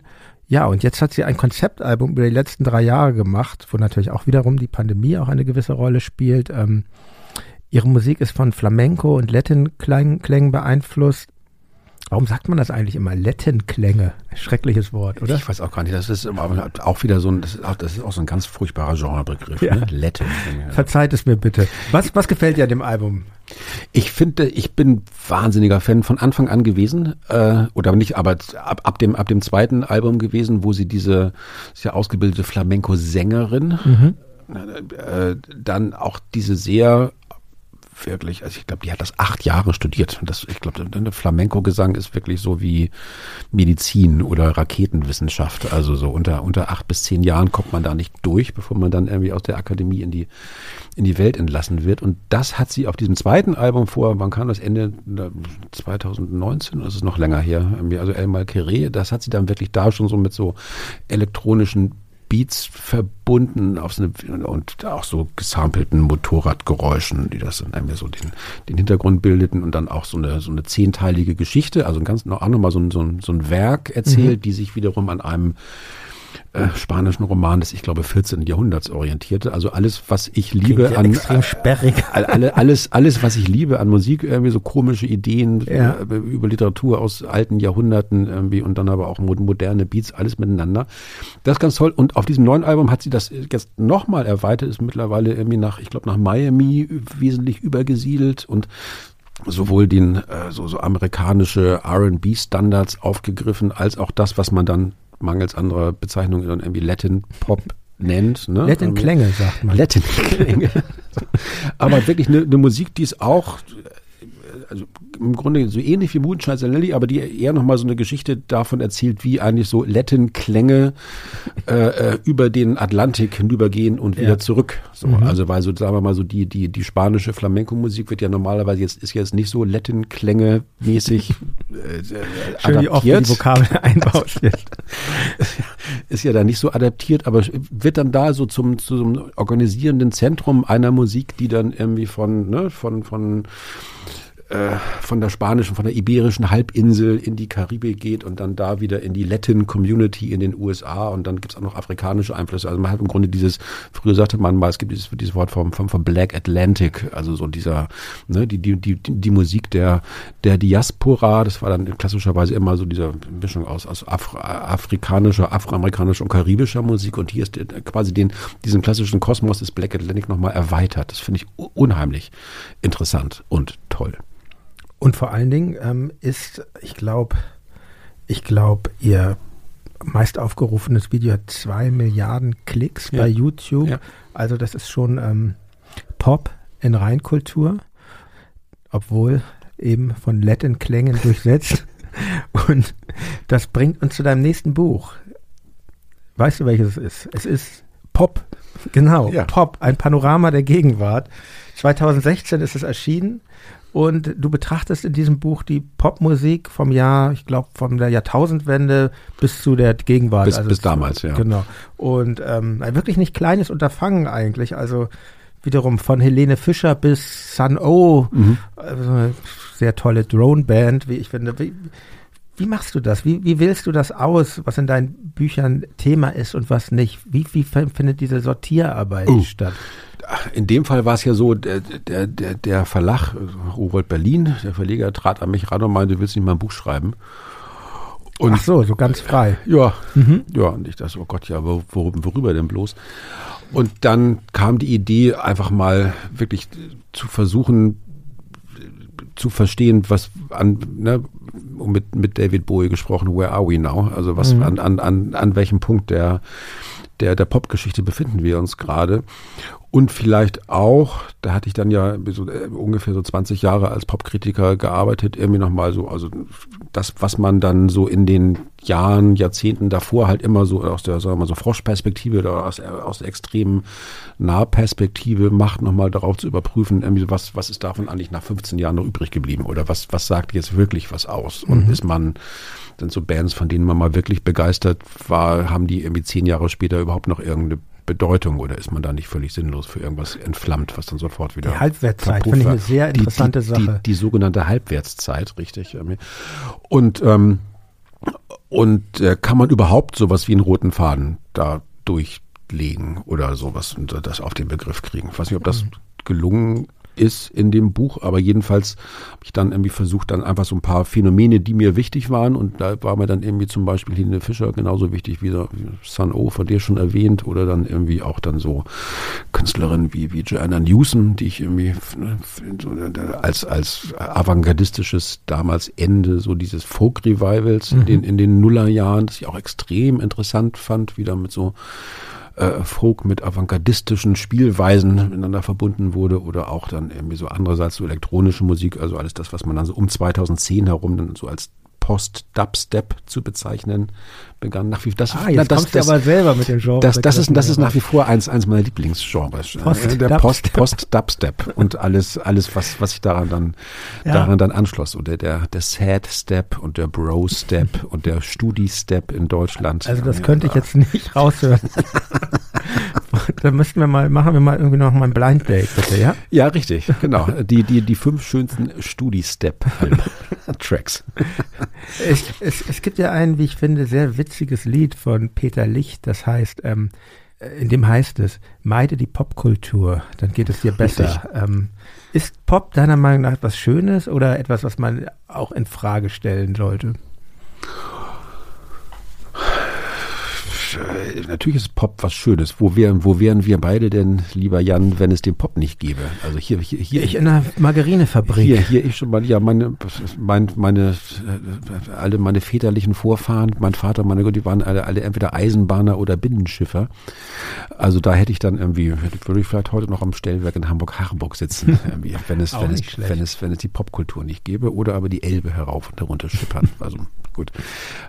Nein, das ist natürlich was Schönes, und es ist tatsächlich, also für mich auch, also wenn ich es mit anderen ästhetischen Erfahrungen vergleiche, sagen wir auch mit Kino oder Theater oder Kunstausstellung, muss ich sagen, hatte ich persönlich meine euphorischsten Momente immer auf einem Dancefloor oder in einem Konzert. So, das sind irgendwie Momente, die vibrieren, an die man sich auch noch lange erinnert. Das ist aber, glaube ich, jetzt auch individuell verschieden, was da irgendwie in einem das stärkste Feedback erzeugt. Irgendwie. Auf der anderen Seite ist natürlich Pop auch furchtbar, weil natürlich gehört auch, sagen wir mal, auch Nazi-Rock gehört ja zum Pop. Ne? Da kommen wir später auch noch. Würde ich jedenfalls sagen, es gibt irgendwie so eine, was ich nicht glaube, das ist so diese alte linke Tradition der Popkritik, die gibt's ja, ne? Also klassisch vielleicht so Specks in den 80ern, so, bis dann so die Verwirrung eintrat, zu sagen, dass Popmusik immer was Emanzipatorisches hat irgendwie, und ne? Das glaube ich nun gerade nicht. Also ist dein Buch Pop vielleicht auch in gewisser Weise eine Antithese zu dem fast zeitgleich erschienenen Buch von Dietrich Dietrichsen über Popmusik, oder ergänzen sich diese beiden Werke? Also eine Antithese ist es nicht. Das Buch von Dietrich war ja dann jetzt gewissermaßen so die Summe seiner wissenschaftlichen Beschäftigung mit dem Pop-Begriff als solchem. Das ist bei mir ja nicht so systematisch. Also bei mir ging es ja schon auch immer noch, ich glaube, ich bin ein bisschen näher an der Gegenwart und an den Phänomenen so, ne, der letzten 10, 15 Jahre irgendwie, während Dietrich irgendwie mit Sicherheit irgendwie stärker ist in seiner systematischen Durchdringung der Popmusik, also auch dann über die Jahrzehnte, also oder fast ein Jahrhundert hinweg. Also insofern kann es schon sein, dass sich das ergänzt. Ja. Ich glaube auch, die lesen sich gar nicht schlecht parallel. Ja, hast du beides mal parallel gelesen? Nein, noch nicht. Aber mit jedem Buch in einer Hand, das ist natürlich irgendwie... Naja, wo wir hier jetzt so eine duale Podcast machen, dann kann ich auch mal ein Buch parallel lesen. Stereo lesen. Ja. Wir kommen zum nächsten Album deiner schon viel besprochenen Jahresbestenliste 2022. Und zwar ist es jetzt ein Album einer eher Band der härteren Spielart. Ich weiß nicht, ob man kann es schon Metal nennen. Kadertschew, spricht man die Kadertschew aus? Ich glaube, ne? Ja. Kadertschew. Das ist gewissermaßen die amerikanische Aussprache. Ne? Das ist der Name geht ja auf einen russischen Mathematiker zurück. Da siehst du, das meine ich mit Bildung, die du hast und ich nicht lückenlos. Das Album heißt Liminal Ride. Ja. Die Band kommt aus Arizona, es gibt sie seit 10 Jahren. Das ist ihr zweites Album. Außerdem haben sie, glaube ich, 3 EPs oder so veröffentlicht. Das ist ein Konzeptalbum aus der Perspektive eines Mannes, der im Alter und im Zuge einer einsetzenden Demenz feststellt, dass Wahrnehmung und Realität, insbesondere rückblickend, nicht immer übereinstimmen. Ja. Ist dies das wichtigste Metal-Album des Jahres 22? Oder bin ich bin nicht berufen, den gesamten Metal in seiner Breite zu überblicken. Ich finde, würdest du dich eigentlich als Metaller bezeichnen? Ich meine, du sitzt hier immerhin mit einem schweren Totenkopfring und richtig. Einem Rauschebart. Ja, aber ich habe ja keine Kutte an irgendwie und das ist mit Metallern, also Metaller würde ich immer so wie, das ist so irgendwie das Gegenmodell zum Hip-Hopper, ne? Ich meine, die hören dann wirklich nur Metall, so wie ja. Hip-Hopper. Es gibt ja auch, das ist ja auch, finde ich auch faszinierend, es gibt also so Metal-Journalisten, die sich als solche bezeichnen, wie es ja auch so Hip-Hop-Journalisten gibt, die sich als solche bezeichnen. Also das sind schon so Kulturformen, die auch Wert darauf legen, mit anderen Arten der Popkultur nichts zu tun zu haben. Und innerhalb des eigenen Genres sich sehr stark mit den Künstlerinnen und Künstlern zu verbrüdern. Richtig. Ja. Also das wäre jetzt auch nicht mein kritischer Ansatz. Aber du hast schon ein Herz für Metal, oder? Ich habe ein großes Herz für Metal, aber ich habe vor allem auch so ein Herz für, sagen wir mal, nicht so Traditionsmetal, sondern ich fand das irgendwie, das kommt ja auch in meinem schon erwähnten Popbuch vor, dass vor allem auch die Nuller bis zu den frühen 10er Jahren wird eine sehr gute Zeit für Metal Bands oder Metal-inspirierte Bands, wie zum Beispiel Sun-O, waren, die dann aber auch mit in anderen Bereichen arbeiteten. Also es gab dann auch tatsächlich so Jazz-Metal-Crossovers oder auch viele Metal-Bands, die dann angefangen haben, mit so elektronischem Noise und Drones zu arbeiten. Also auch hat sich ganz schön erweitert. Hat sich ganz schön erweitert irgendwie und dann auch nochmal so dieser klassische Hardcore, also aus den 80ern, ne? Also wo es da möglichst, die Rhythmen möglichst kompliziert werden mussten, ne? Der sogenannte Mathcore, wie man dann später sagte. Also auch ein sehr schönes Genre. Mathcore. Also das fand ich extrem interessant. Ich fand, dieses Jahr war echt auch wieder ein ganz gutes Jahr wo ich einige Metal-Alben im weitesten Sinne gerne gehört habe, die dann aber auch eher so mit so, na, wie sagt man, so Shoegaze-Elementen, sagte man früher, ne? Hier bei Kaiser, da spricht man jetzt von Black Gaze irgendwie oder auch von Death Gaze, also wie dann so, ne, mit so ein bisschen so emotional angedickten Sounds dann mir so die Härte, die diese Musik ja hat irgendwie und die Hektik und die Hysterie, also hier gibt's auch ganz hervorragende Blast Beats irgendwie und Double Bass Drum, also das ist ganz virtuos eingesetzt irgendwie und das dann aber auch dann so romantisiert, so das mag ich, habe ja auch so ein großes Herz für so romantischen Emo-Kitsch so und das ist hier natürlich irgendwie, da gab's diese Platte, es gibt noch eine wirklich wunderbare französische Metal-Gitarristin, Sylvain heißt die auch ein sehr gutes Album herausgebracht hat. Es gibt ein sehr gutes Album, neues Album von meinen alten Black Metal Lieblingen von Wartein irgendwie. Aber die hier, also Kasadasch, das ist jetzt tatsächlich so, also ein extrem toller Sänger, Mark Garrett, gewissermaßen der Freddie Mercury des Black Gaze, wie ich ihn bezeichnen würde.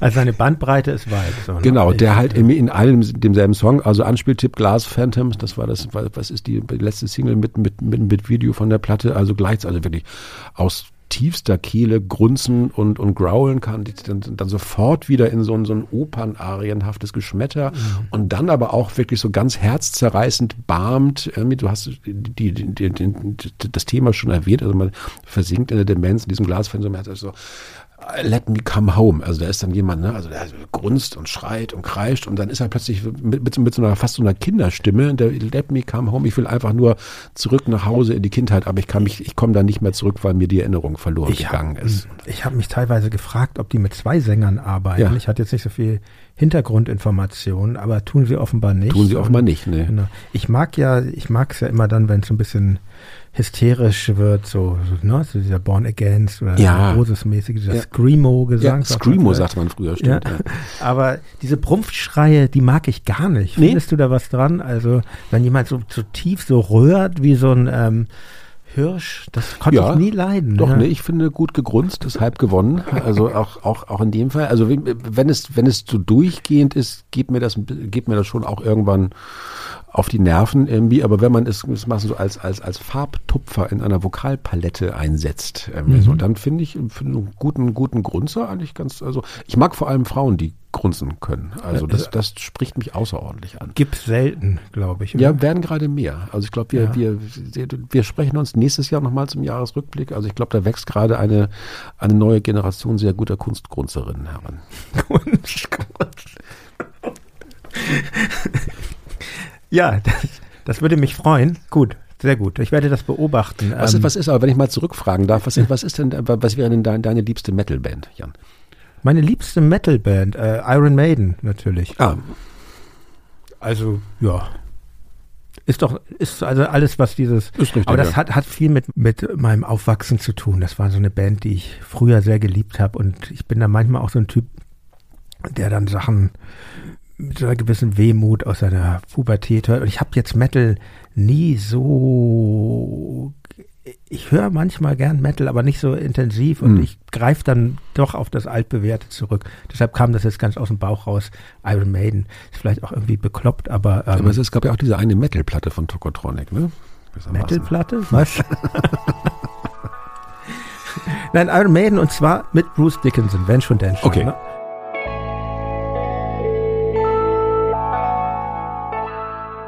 An dieser Stelle unterbreche ich nochmal kurz unser Gespräch mit dem Hinweis auf den Club Reflektor und Reflektor Plus bei Apple Podcasts. Dort gibt es werbefreie Episoden und jede Menge Bonusfolgen warten dort auf euch. Es gibt schon ein ganzes Archiv exklusiver Folgen, und zwar mit ganz besonderen Gästen, die nicht unbedingt immer selbst Musiker sind. Also das einzig Gute an der bekackten Pandemie ist, dass ich seitdem wieder zum Gitarrespielen komme. Gut, sehr gut. Also Brotbacken hat nur 2 Wochen gehalten und Italienisch schiebe ich auch noch immer. Wozu auch? Es gibt doch Golden Toast. Aber das sind dann schon die Momente, wo so ein Job auch durchaus anstrengend werden kann. Der kann auf jeden Fall anstrengend werden, also weil man halt wirklich rund um die Uhr ja auch irgendwie ansprechbar ist, ne? Also nur Tourmanagement könnte ich mir nicht vorstellen. Das also es wären ja auch Menschen, die wirklich das könnte ich mir gar nicht. 5 Bands haben. Das finde ich wahnsinnig anstrengend. Also ich weiß nicht, das könnte ich zum Beispiel nicht. Es reichen manchmal auch schon kleine Trips nach Hannover oder Dresden, um sich da irgendwie so Konzerte anzugucken. Das lieben wir. Das machen wir. Ja, komm ich mit. Okay, Killers im Merzer Stadion. Mailand wollten wir uns angucken. Mailand gleich. Auf jeden Fall. Okay, muss ich checken. Die hatten da ein Konzert in der Royal Festival Hall und hat er mich da abgeholt. Also das war schon super. Und das deswegen habe ich auch so einen Hang dahin. Das waren ein paar Eindrücke aus den Reflektor-Bonusfolgen. Schaut euch das Angebot bei Steady oder Apple Podcasts doch gerne mal an. Und wie ich eingangs schon sagte, wenn ihr bereits Mitglied seid bei Reflektor Plus via Apple Podcast, dann bitte das Abo im Januar einfach nochmal kurz erneuern. Das hat mit dem Anbieterwechsel zu tun. Ich bitte die Umstände, die keine allzu großen sind, zu entschuldigen. Und ich würde mich natürlich sehr freuen, wenn ihr mich weiter unterstützt.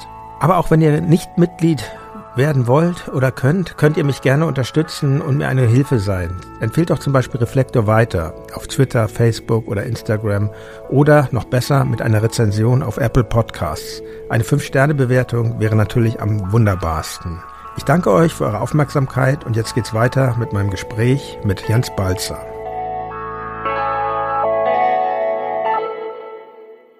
Aber kommen wir zu deinem nächsten Buch. Und da wird es dann tatsächlich, da wird es sehr politisch. Es ist im Jahr 2019 erschienen, in Zusammenarbeit mit der Körber-Stiftung herausgegeben, Pop und Populismus über Verantwortung in der Musik.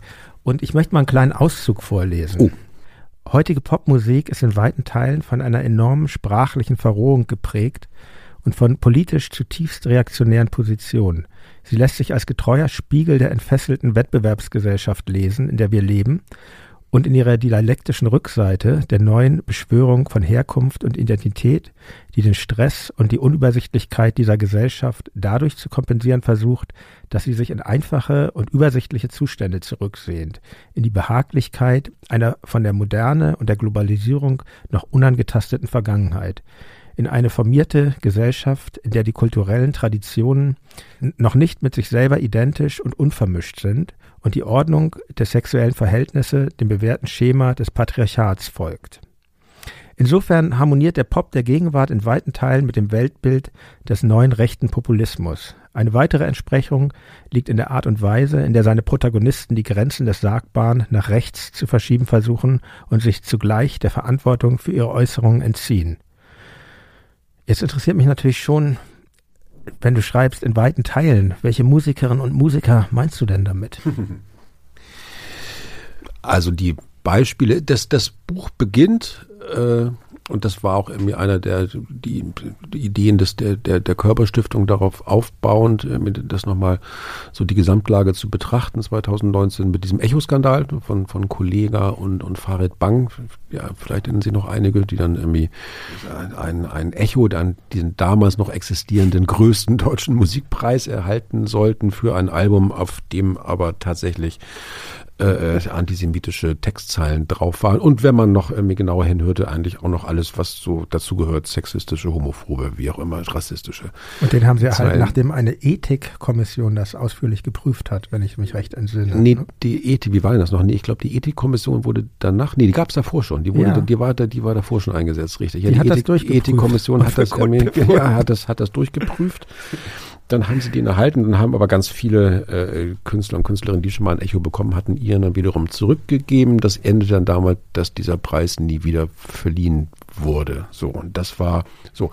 Und dann, das führte dann dazu, dass es eine öffentliche Debatte darüber gab, was rappen die Leute da eigentlich. So, das ist ja auch eine Musik, der man, also gerade Hip-Hop, Deutsch- und Straßenrap, die also in so einer bestimmten Szene, zumindest damals, ich glaube, das ist auch gerade so ein bisschen im Abflauen begriffen, aber damals enorm bedeutsam war, enorm groß, irgendwie viel gehört war, aber natürlich außerhalb dessen, also in so einer breiteren Öffentlichkeit irgendwie nicht vorkam. So, das, da lag dann plötzlich das Schlaglicht des Ernstfalls drauf, damit müsste man sich mal beschäftigen. Ich fand es interessant, dass dann, es gab dann gleichzeitig Debatten, die anderen Künstler, wie Freiwild, diese Rockgruppe aus Südtirol, die so, sagen wir mal, ein patriotisches Weltbild pflegt, die ja vorher auch schon mal irgendwie den Echo National bekommen hatten, wo ich mich damals schon fragte, den Echo National für Südtirol. Aber das hast du so schön geschrieben, ich glaube damals noch in der Berliner Zeitung. Den Echo National erhielt die italienische Gruppe Freiwild. Ja. Ich weiß bis heute, ich glaube, einer von denen hat einen Wohnsitz oder ist irgendwo gemeldet in Deutschland, oder haben sich dann rausgeredet irgendwie. Also, genau. Und die dann eben auch Andreas Gabalier, der Volksrock'n'Roll, also es gab dann, sagen wir mal, sowohl im Hip-Hop als auch, also im deutschen Hip-Hop als auch also in dieser klassischen oder wieder neu entstehenden Deutschrockmusik, denn irgendwie auch einen sehr starken, ich fand auch dann auch neuen, also in dieser Breite auch neuen Hang zu so, sagen wir mal, patriotischen wahlweise oder anderweitig, wie auch immer, reaktionären Einstellungen. So, und mir kam das schon so vor, als ob das so in dieser Zangenbewegung aus sexistischem, homophoben, antisemitischem Straßen- und Deutschrap und dann patriotischem Deutschrock, als ob das schon irgendwie so eine gesamtgesellschaftliche Formation oder Deformation abbildet. Und dem habe ich versucht, da mal nachzugehen, was sich daran ausdrückt. Ja, ich finde das sehr gut, dass du das so beleuchtet hast. Und es bringt mich natürlich zu der Frage, gibt es noch Hoffnung für die Popmusik? Du hast das ja vorhin schon gesagt, dass du da nicht dran glaubst, aber trotzdem nochmal die Frage vielleicht, gibt es noch Hoffnung für die Popmusik als eine Kunstform, die auf der progressiven Seite der Gesellschaft steht? Tja, großer Seufzer.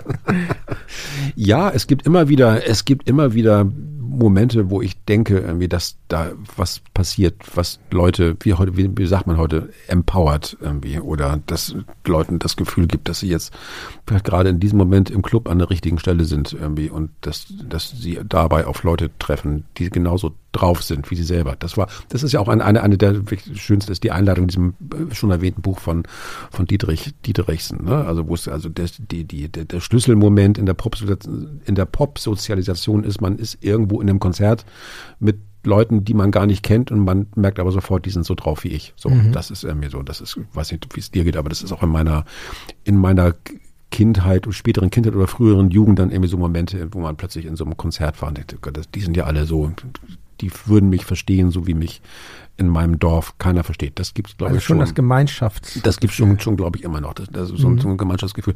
Natürlich ist es aber auf der anderen Seite, wir hatten ja jetzt auch im Jahresrückblick, ich habe jetzt mal unter die besten Songs nicht Laila aufgenommen, den großen Ballermann-Hit irgendwie, aber man kann natürlich auch im Ballermann ein Gemeinschaftsgefühl entwickeln, von dem ich jetzt mal denken würde, so, das ist jetzt, war jetzt nicht genau das, woran ich dachte, wenn man sich von positiven Gemeinschaften irgendwie und auch dann irgendwie die Rapper, die, sagen wir mal, auf dem Oranienplatz zum 1. Mai spielen, klassische Szene, und dann werden lauter palästinensische Fahnen geschwungen und antisemitische Sprechchöre intoniert, irgendwie, das war jetzt auch nicht die Gemeinschaft, an die ich mal dachte, so, das, und das ist halt irgendwie, ich glaube, man kann da auch schon immer noch, richtige von falschen Arten der Gemeinschaftsbildung unterschreiben. Ich glaube, es gibt Hoffnung irgendwie, aber ich glaube mal, die Gesamtsituation ist generell so finster wie in der gesamten Gesellschaft. Das möchte ich gern so stehen lassen. Ich möchte es nicht gern so stehen lassen, aber ich muss es so stehen lassen. Und wir kommen zur nächsten Wahl deiner Jahresbestenliste. Blackhain and Salford Falls Apart. Das ist nicht mal ein Album, sondern eine EP, interessanterweise. Ich habe mir erlaubt, das trotzdem mit aufzunehmen. Ja, finde ich auch völlig legitim. Wir sind ja hier keine Korinthenkacker, ne? Naja, in mancherlei Hinsicht schon. Ja, gut, also. Doch. Tom Hayes, der hier als Blackhain fungiert, ist ein britischer Musiker, Rapper und Choreograf. Meine Einstiegsfrage zu diesem Album, ich meine, es ist jetzt kein Kendrick Lamar-Album, was hier steht, obwohl der auch eins rausgebracht hat dieses Jahr. Sind die Briten die besseren Rapper als die Amerikaner? Ich finde das Kendrick Lamar-Album auch wirklich ganz toll. Und ich habe da irgendwie ausführlich drüber geschrieben im Feuilleton. Aber ich dachte mir, das nominiert jetzt eh jeder zum Jahresende, oder? Lass mal, also das, ja, ich dachte, das kann man erstmal auslassen. Also das hat doch eine gewisse mediale Aufmerksamkeit. Ja, also ich glaube, über das Kendrick Lamar ist jetzt irgendwie alles gesagt. Und dann lieber nochmal irgendwie Black. Vielleicht wird da auch Black ausgesprochen, weil dieses sich ja irgendwie auf diesen gleichnamigen französischen Film aus den 90ern bezieht, also der Hass. Ah, okay. Also dieser Wahnsinnsfilm aus den Banlieues, wo man wirklich so, also merkt, also diesen Zustand einer segregierten Gesellschaft irgendwie so. Also der Bezug darauf ist irgendwie ganz klar gewünscht von Tom Hayes und hat irgendwie und es geht in dieser Musik darum, die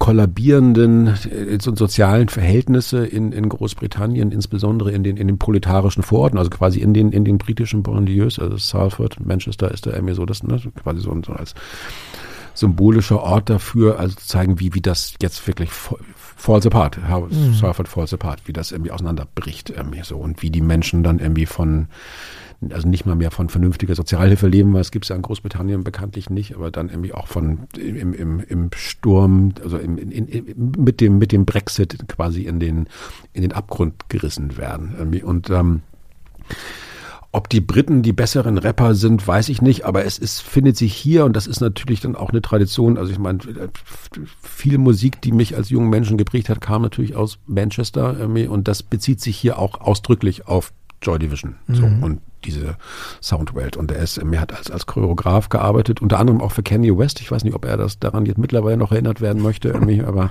tatsächlich auch irgendwie. Stimmt, wo wir wieder bei zweifelhaften Ideologien sind, die es nicht nur in der deutschen Popmusik gibt. In der Tat, ja.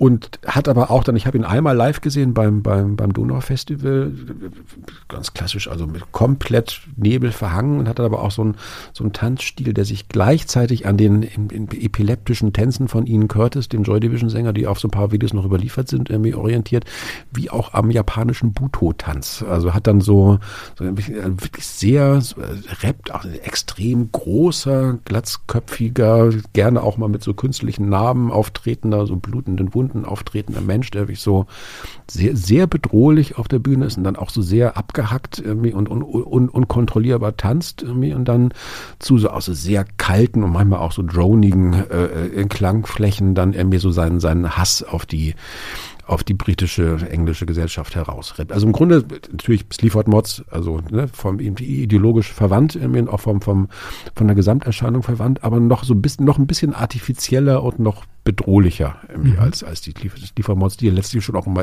was Knuffiges haben. So. Knuffig, das ist schön. Also doch, haben sie. Und ja, ne, oder? Ja, also das, ja, ich habe das auch so. Ich dachte immer, was sind denn das für miese, petrige Gesellen? Aber es gibt ja diesen tollen Dokumentarfilm von Christine Franz. Ja, ja. Und danach hat man sie ja sehr lieb gewonnen. Ja, ja. Ich hab die ohnehin sehr lieb. Auch ein ganz tolles neues Stück mit The Orbital, glaube ich, zusammen, ne? Das in diesem Jahr rauskam. Also auch nach wie vor super Band. Aber das ist jetzt gewissermaßen nochmal die artifiziellere und auch so ein bisschen unheimlichere Variante. Danke, Jens, für den Tipp, weil ich bin ja nicht so beschlagen mit Rap. Mir war das vorher gar nicht so gewahr und mir gefällt es auch sehr gut. Ja, vom Rap kommen wir zu deinem nächsten Buch, was ein anderes Thema hat. Und zwar heißt es Das entfesselte Jahrzehnt, Sound und Geist der 70er. Das ist auch 2018 erschienen, wie dein Populismusbuch.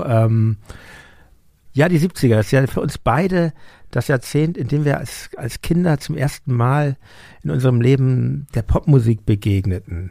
Und ich finde ja, erste Begegnungen mit Musik sind besonders intensiv. Und war das für dich der Grund, ist ja nun mittlerweile schon eine Reihe, mit denen du dich den Jahrzehnten widmest und mit Schwerpunkt auf der Popmusik mit den 70er Jahren zu beginnen? Ja, der Grund war, dass ich aber auch von der Popmusik weg wollte beim Schreiben. Also das spielt schon auch in diesen, also es gibt ja das 70er- und das 80er-Buch, spielt ja eine Rolle, aber auch dann eher so im popkulturellen Verbund mit anderen, mit Film und Literatur und so. Es ist schon umfassender, also, auf jeden Fall. Also Musik spielt eine Rolle, aber es ist jetzt im Essen keine Musikbücher. Und die Frage war eher so, wie kann man jetzt so in der Wie spiegelt sich in der Popkulturgeschichte sowas wie Gesellschaftsgeschichte wieder? So. Und da fand ich, also das hatte ich dann irgendwie nach diesem Pop-Gegenwartsbuch dann auch eher dann so mit dem Verleger besprochen, so, was machen wir dann mal als nächstes? Ich dachte, ich würde jetzt irgendwie gern nochmal erstens was Historisches machen, so, und zweitens was halt irgendwie so, ne, über die reine Musik hinausgeht. Und dann fand ich die 70er tatsächlich am interessantesten, weil es natürlich irgendwie in jeder Beziehung, also sowohl musikalisch als auch sonst kulturell, dann irgendwie die ersten prägenden Erfahrungen waren. Und aber dann auch ein Jahrzehnt, das man selber natürlich, also ich bin Jahre 69, jetzt nicht bewusst miterlebt hat, so. Also sich dann eher nochmal so in gewissermaßen in das eben schon bei, ne, also man versucht so in die Kindheit zurückzukommen und zu gucken, wie das, was man erinnert, wie sich das dann in so einer historischen Rekonstruktion dann einfindet, irgendwie in so einen größeren Zusammenhang. Und das fand ich irgendwie wirklich enorm interessant. Also so, und das zum Beispiel sich zu überlegen, also ein Ausgangspunkt war, ich war natürlich, irgendwie saß man irgendwie vorm Fernseher, wenn Disco mit Ilja Richter lief. Oh ja, das war so schön. Und im Nachhinein muss man natürlich feststellen, also Disco mit Ilja Richter hatte mit dem, was im Rest der Welt, vor allem in den USA, Disco genannt wurde, dann eigentlich so gar nichts zu tun. Ne? Also, oder wirklich sehr wenig irgendwie. Und das Blondie waren da mal. Ja, aber so, sagen wir mal, so diese ganze, also das Disco aus einer schwulen Subkultur kam, wo es auch also ganz klar um schwules Empowerment ging irgendwie und natürlich aus der afroamerikanischen Subkultur. So, das war dann schon eher undeutlich bei Ilja Richter. Und das nochmal so zu rekonstruieren. Dschingis Khan, ganz groß, ist aber auch spät. Es ist ja, in welchem Jahr ist das, Jan? 79, ja, genau. Auch ein ganz, ganz großes, kurzzeitige ganz große Prüfungsangst. Aber es ist ja in den 70er, ich meine, da gibt es ja wirklich ein Jahrzehnt, wo sehr viele Genres begründet oder zumindest weitgehend populär wurden. Disco, von dir eben erwähnt, Glam, Reggae, Punk, Metal. Hip-Hop entsteht Krautrock, natürlich auch in den 70ern, ja. Prog-Rock, ja, es ging sehr weit. Eigentlich, wenn man so von Woodstock bis zu Punk, von Funk, wie du sagst, bis zu Hip-Hop, wir haben jetzt ja schon sehr viele Subgenres eben in unserem Gespräch erwähnt, aber gibt es das noch, dass neue Genres entstehen in der Musik?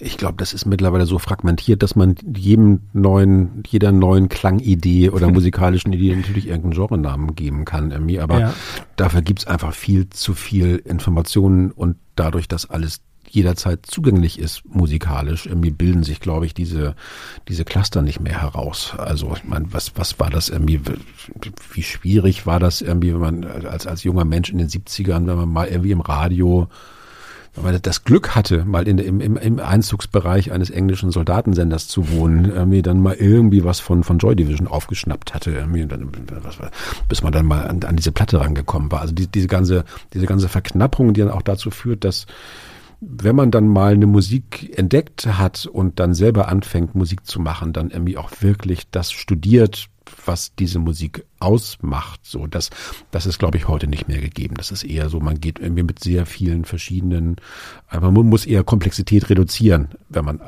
Musik machen will, als dass man sich in irgendwas vertieft, um irgendwas noch zu verstehen. Das so, stimmt, ne? Ganz also, bestimmt, ja. Mhm. Ja, also dein Buch über die 70er, das 90er-Buch kenne ich noch nicht, bekommen, aber auch das über die 80er, wo wir gleich drüber sprechen. Also diese ganzen Bücher sind sehr schön und wie du richtig sagst, es geht halt über die reine Musik hinaus und es ist eine schöne Zeitreise, in die man sich begeben kann. Wir drücken ein bisschen auf die Tube und kommen zu dem nächsten Album deiner besten Liste und zwar wieder zwei Briten, Julie Tippett und Martin Archer mit dem Album Illusion. Julie Tippett ist eine bedeutende Jazzsängerin, 1947 geboren. Martin Archer, 10 Jahre später geboren, 1957, ist Musiker, Komponist und Bandleader im Bereich des Jazz und der improvisierten Musik. Also ich kenne mich ja echt nicht so gut aus im zeitgenössischen Jazz, kannte auch das Album nicht, bevor ich es jetzt auf deiner Liste gesehen hatte, aber ich habe es gern gehört. Ist das überhaupt Jazz im engeren Sinne oder? Und Entschuldigung, schon wieder so ein Genre, aber was ist das Besondere an diesem Album? Fragen wir mal vielleicht so. Wieder in der Sesamstraße, das ist Jazz, Ernie. Warum ist es in einer besten Liste? Das Besondere, ja, ich dachte immer, das nominiert wahrscheinlich außer mir ohnehin keiner irgendwie. Und es ist Julie Tippett, früher Julie Driscoll in den 60ern, irgendwie, also eine Künstlerin, die mich Zeit meines Lebens begleitet hat und die auch bevor sie im Jazz anfing, also die hätte mal ein ganz großer Popstar werden können, hat dann aber tatsächlich ein bisschen ähnlich wie Scott Walker dann später, ne? Also hat dann so diese Popstar-Aura dann oder auch David Sylvian aufgegeben oder erweitert in eher so einen ambitionierteren, avancierteren Umgang mit der eigenen Stimme. Und das macht sie jetzt hier in diesem Fall, weiß ich, ob das Jazz ist. Ja, doch, ich finde schon. Also es ist improvisierte Musik und es ist Musik, die, wo man ganz oft denken, das mag ich persönlich sehr, dass es zwischen dem, was da gerade gesungen wird und dem, was da gerade gespielt wird, eigentlich keinen Zusammenhang gibt. So, und dann hört man eine Weile zu, bis sich das entwickelt und dann merkt man, doch, natürlich, das war genauso gedacht und das war jetzt genauso, das lief jetzt eine Minute oder so auf irgendwas zu und die finden sich genau an dem Punkt, an dem sie sich eigentlich treffen wollten, von vornherein schon, aber lassen sich Zeit, sich aufeinander zuzubewegen. So, und das, ich finde das so, mir macht sowas wahnsinnig Spaß, einer Musik zuzuhören, die mich erstmal auch am Anfang vielleicht ein bisschen ratlos lässt, wo man dann halt irgendwie diesen Heureka-Moment hat. Ich verstehe das, ja. So. Man hat, das hat gewisse Freiräume und eröffnet so auch eigene Denkräume, so finde ich. Ja. Ist jetzt nicht sowas, was jetzt in meine Heavy Rotation Playlist käme, aber ich finde, man muss sich so die Zeit dafür nehmen. Musik für stille Stunden. Ja. Ja, und wirklich auch nichts zum Nebenbei hören, für mein Empfinden. Ja, klar. Das macht mich dann nämlich, es gibt Musik, die kann ich wunderbar nebenbei hören, aber dies nicht. Ja, aber es ist eigentlich auch schon Qualitätsmerkmal. Ja, eigentlich ist es auch eine Musik, die man kann sich ohnehin am besten konzentrieren, wenn man Musik live hört, wenn man irgendwie das in einem kleinen Club hat. Ich habe tatsächlich das letzte Mal Julie Tippett, da lebte ihr Mann noch, Keith Tippett, mittlerweile verstorben, in Berlin hier beim Total Music Meeting, das war auch schon wieder 10, 12 Jahre her, wo die nochmal zusammen aufgetreten sind. So, und das ist wirklich, also sie nochmal live zu erleben, falls sich, liebe Hörerinnen und Hörer, diese Gelegenheit ergibt, soll man das unbedingt wahrnehmen. Wir kommen jetzt direkt zu deinem nächsten Buch. High Energy, ich sprach es eben schon an, die 80er, das pulsierende Jahrzehnt. Ich finde, noch mehr als das 70er-Jahre-Buch ist der Schwerpunkt nicht unbedingt die Musik, die natürlich auch eine große Rolle spielt, aber es ist eigentlich eher eine soziokulturelle Beschreibung. Und ich finde das Buch zum Teil auch wirklich wahnsinnig komisch. Möchte im Bereich der Jugendkulturen, über die du schreibst, mal einen kleinen Auszug vorlesen. Es geht um Popper, Hippies, Punks und andere Jugendkulturen.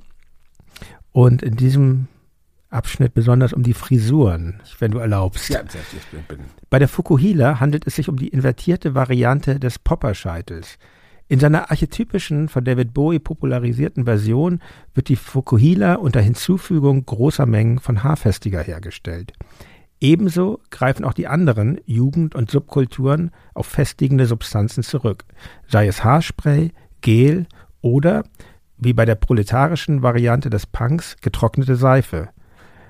Sei es, wie bei den Ökos und Friedensbewegten, das körpereigene Fett aus den Talgdrüsen der Kopfoberfläche. Kompliment zu dieser Beobachtung.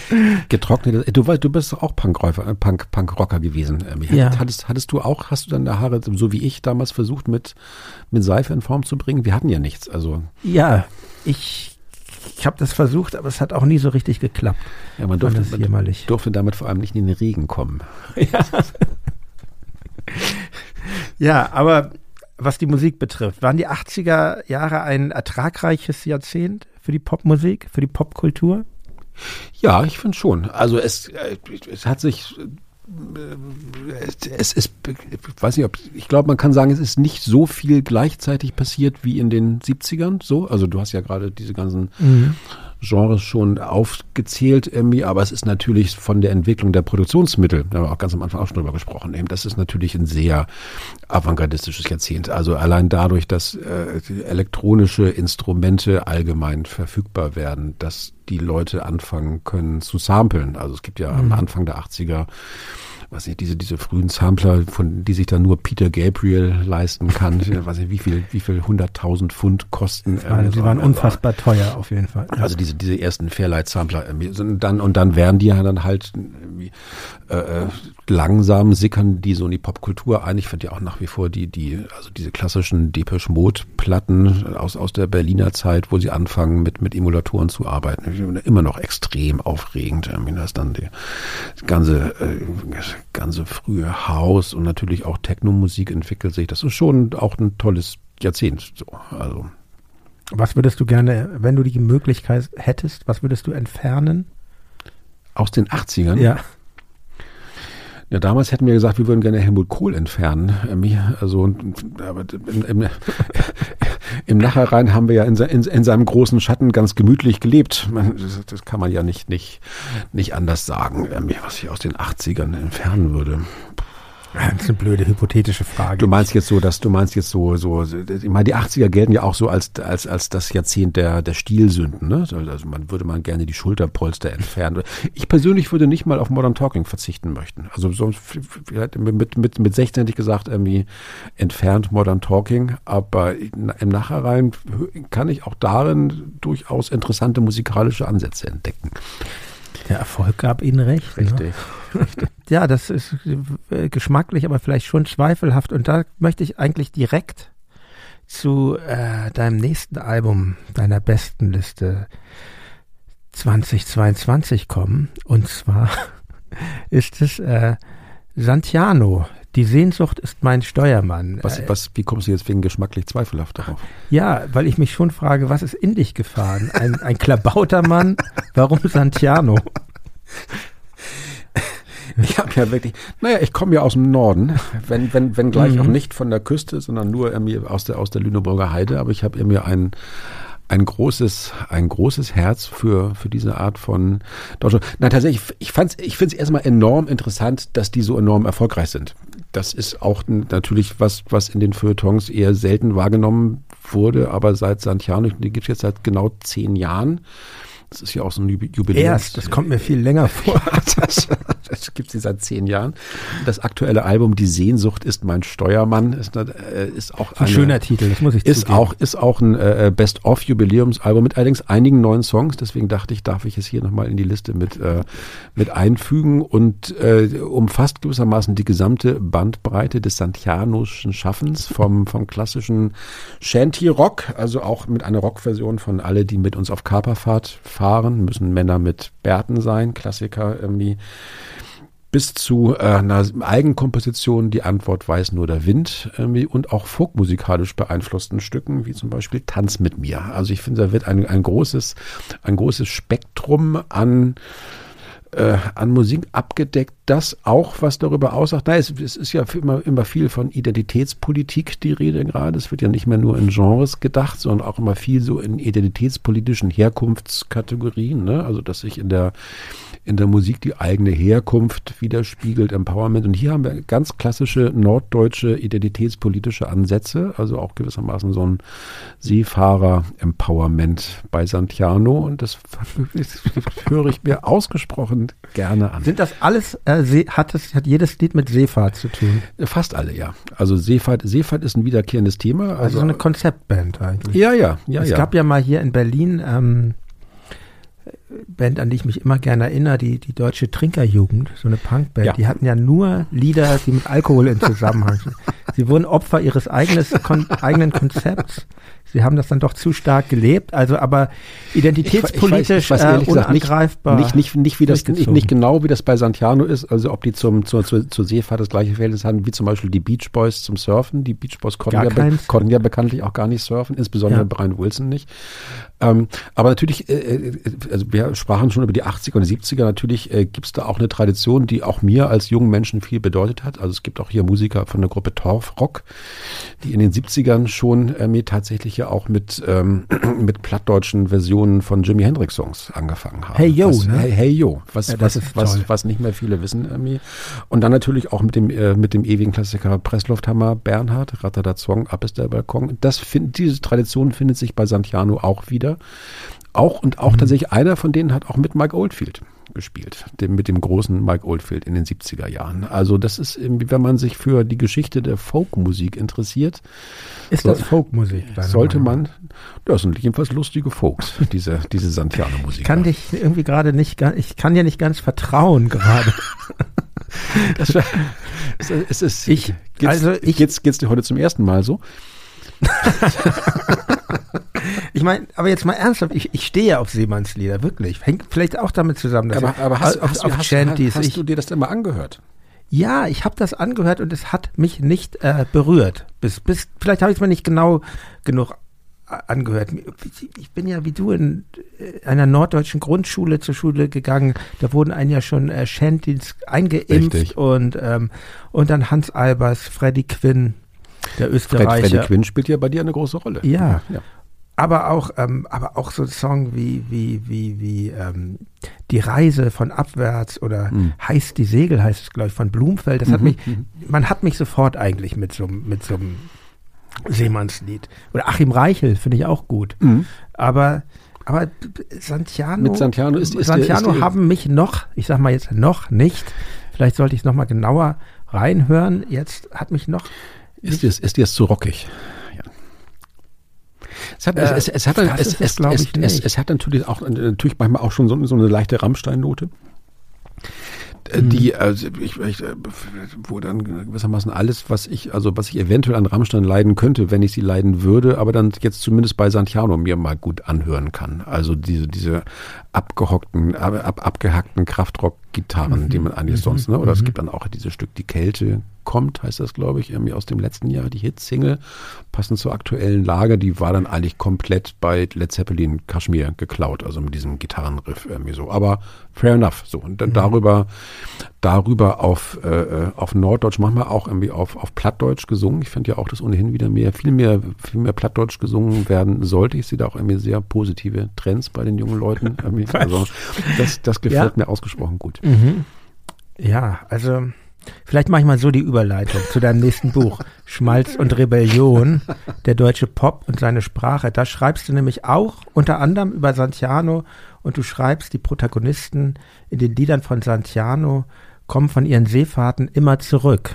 Vielleicht ist es auch das, weil, wie gesagt, ich erwähnte eben schon diesen tollen Shanty von Abwärts, die Reise, wo sie singen, die Segel sind vollgesetzt, wenn wir versinken. Sowas gibt es bei Santiano wahrscheinlich weniger, nehme ich mal an. Ja, wobei in dem Song die Kälte kommt und dem dazugehörigen Video sind die also wirklich auf so einer Nordpol-Expedition und frieren da so langsam ein. Also da ist man sich jetzt nicht, kann man sich jetzt nicht mehr so ganz sicher sein, ob die wieder zurückkommen. Ach okay, nach also Redaktionsschluss des Buches. Ja, okay.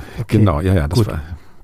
Ich höre mir das Lied an, das kommt natürlich auch in unsere Playlist, die Kälte kommt, heißt es. Ja. Oder wenn die Kälte kommt. Ich will mir gar keine abschließende Meinung dazu bilden, dass machen wir dann später mal. Manchmal muss man auch überzeugt werden. Ja.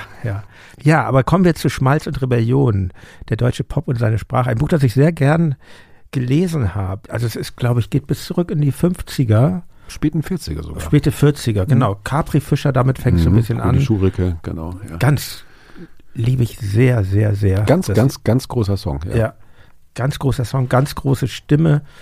Und alles, ich finde alles, was dann irgendwie, diese ganze Häme, die darüber ausgebreitet würde, kann ich jetzt, vielleicht bin ich auch zu spät geboren dafür, um diese Abneigung gegen die 50er oder 40er ist es ja schon, ne, gegen diese Zeit zu haben. Ich finde das sehr schön, wie du das beleuchtest und in diesem Buch sowieso mit viel Humor auch, ist vielleicht bisher ein bisschen zu kurz gekommen, dass ich finde, in dem, was du schreibst, ist immer auch viel Humor drin und zwar nicht so ein schenkelklopfender Humor, sondern so einer, der sich immer aus einer nüchternen Beschreibung speist. So, dann aus dem einfachen Zitieren von Texten entwickelst du oft eine ganz tolle Komik oder auch bei den Konzertberichten einfach aus den Situationen, was bei einem Konzert so passiert. Also du fügst eigentlich gar nichts hinzu, sondern beschreibst, ne, und daraus entsteht eine sehr wertvolle Komik, finde ich. Dankeschön. Und ja, dann gebe ich gleich mal einen Dank zurück.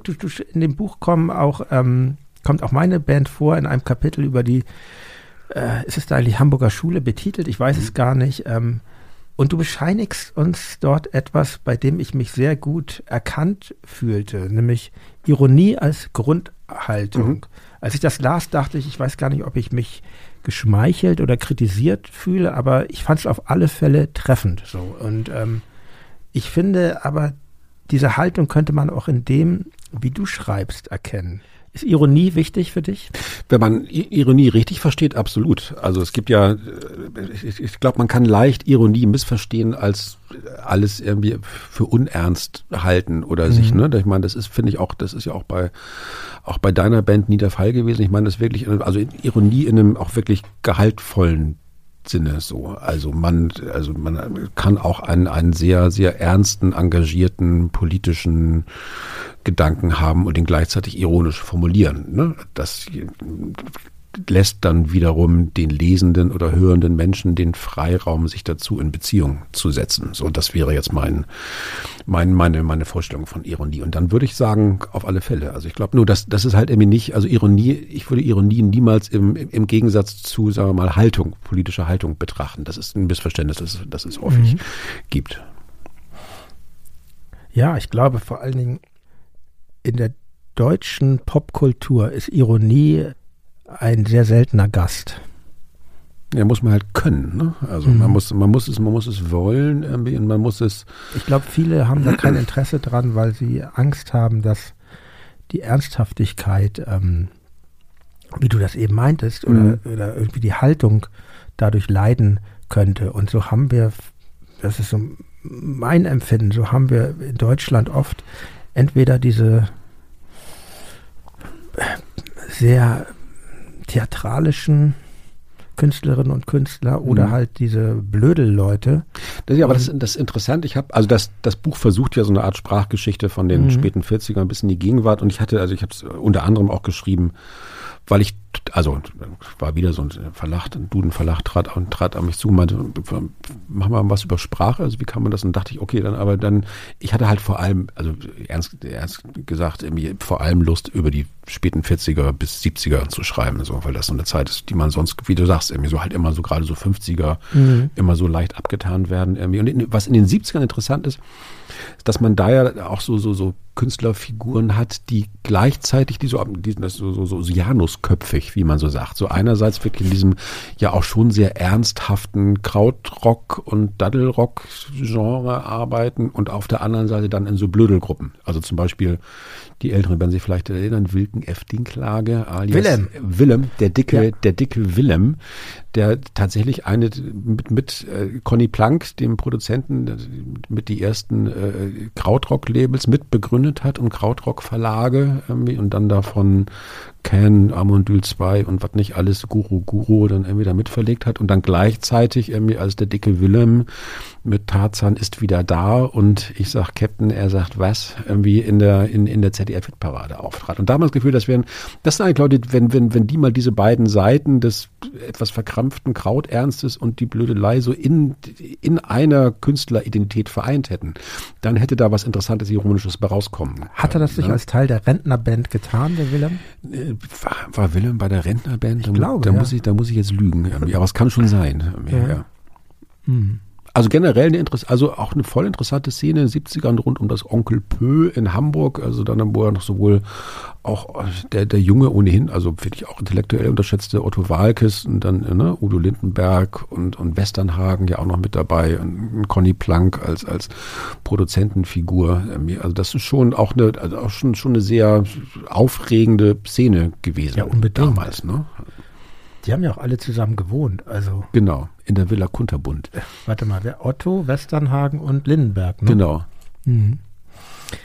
Ja, also ich kann die Lektüre von dem Buch auf jeden Fall empfehlen. Man ist danach klüger als zuvor. Man hat wirklich einen schönen und ich finde auch heiteren Überblick von Ende der 40er bis in die Jetztzeit gewonnen, was die textlichen Dimensionen der deutschen Popmusik angeht. Und man sieht auch, dass Seefahrerei natürlich seit den späten 40ern immer eine Rolle gespielt hat. Ne? Also nicht nur die Capri-Fischer, sondern auch die große Hawaii-Sehnsucht, die sich in den 50er Jahren auszubreiten beginnt. Schön, aber man erfährt auch Sachen über migrantische Popmusik richtig, und so. Also richtig, ist jetzt, Leute, lest das Buch. Jetzt kommen wir zu deinem nächsten Album. Was fehlt denn da noch? 2022. Es ist Roland Kaiser. Ne? Apropos Schmalz und Rebellion mit Perspektiven. Mhm. Warum? Warst du schon immer ein Fan dieses Schlagersängers oder handelt es sich hier um ein außergewöhnliches Album? Es handelt sich um ein ganz, ganz außergewöhnliches Album. Es ist nämlich ich habe den auch spät entdeckt. Ich habe ja fast. Wie fandest du ihn damals? Kurze Vorfrage. Wie fandest du ihn damals in der Hitparade? Ich habe damals auch Genghis Khan gewartet und vielleicht auch Hubert K. Roland Kaiser ganz, ganz schlimm. Also 7 Fässer Wein und das ist aber natürlich alles. Manchmal möchte ich schon mit dir. Das hat man als Kind nicht so richtig verstanden, was er da eigentlich will. Also, sag doch mal, was? Es ist sehr anzüglich gewesen. Oft. Ja, aber das ist halt auch im Alter, es ist immer noch mindestens genauso anzüglich. Mhm. Also im Grunde ist dieses gesamte neue Album Perspektiven ein Konzeptwerk zum Thema Polyamorie. Wobei aber jetzt Roland Kaiser auch im fortgeschrittenen Alter tatsächlich immer wieder da angekommen ist, wo die jungen Leute jetzt offenbar alle so sind. Also ich weiß nicht, wie es dir geht, aber Polyamorie scheint ja irgendwie gerade wirklich auch in der Popkultur ein großes Thema zu sein.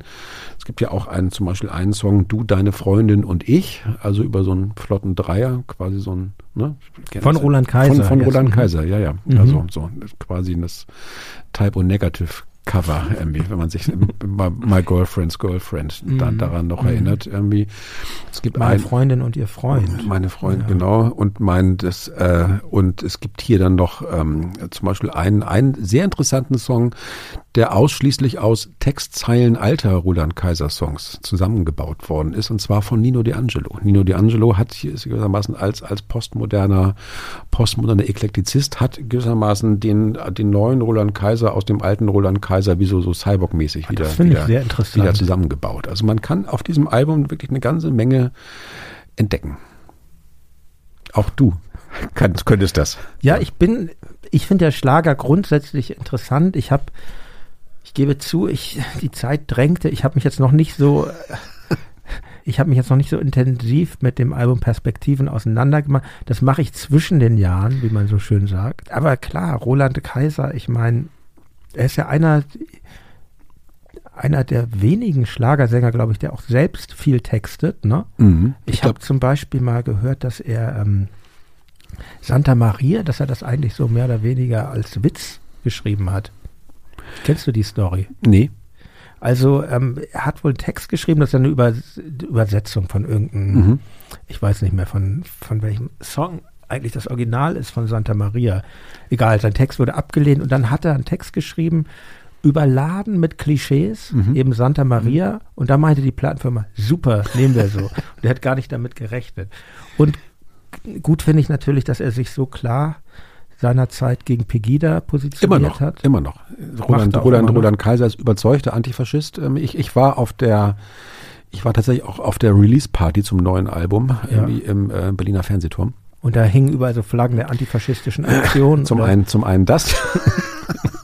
Und zum anderen hat er aber auch im Gespräch vor der Presse nochmal irgendwie, Ende August war das.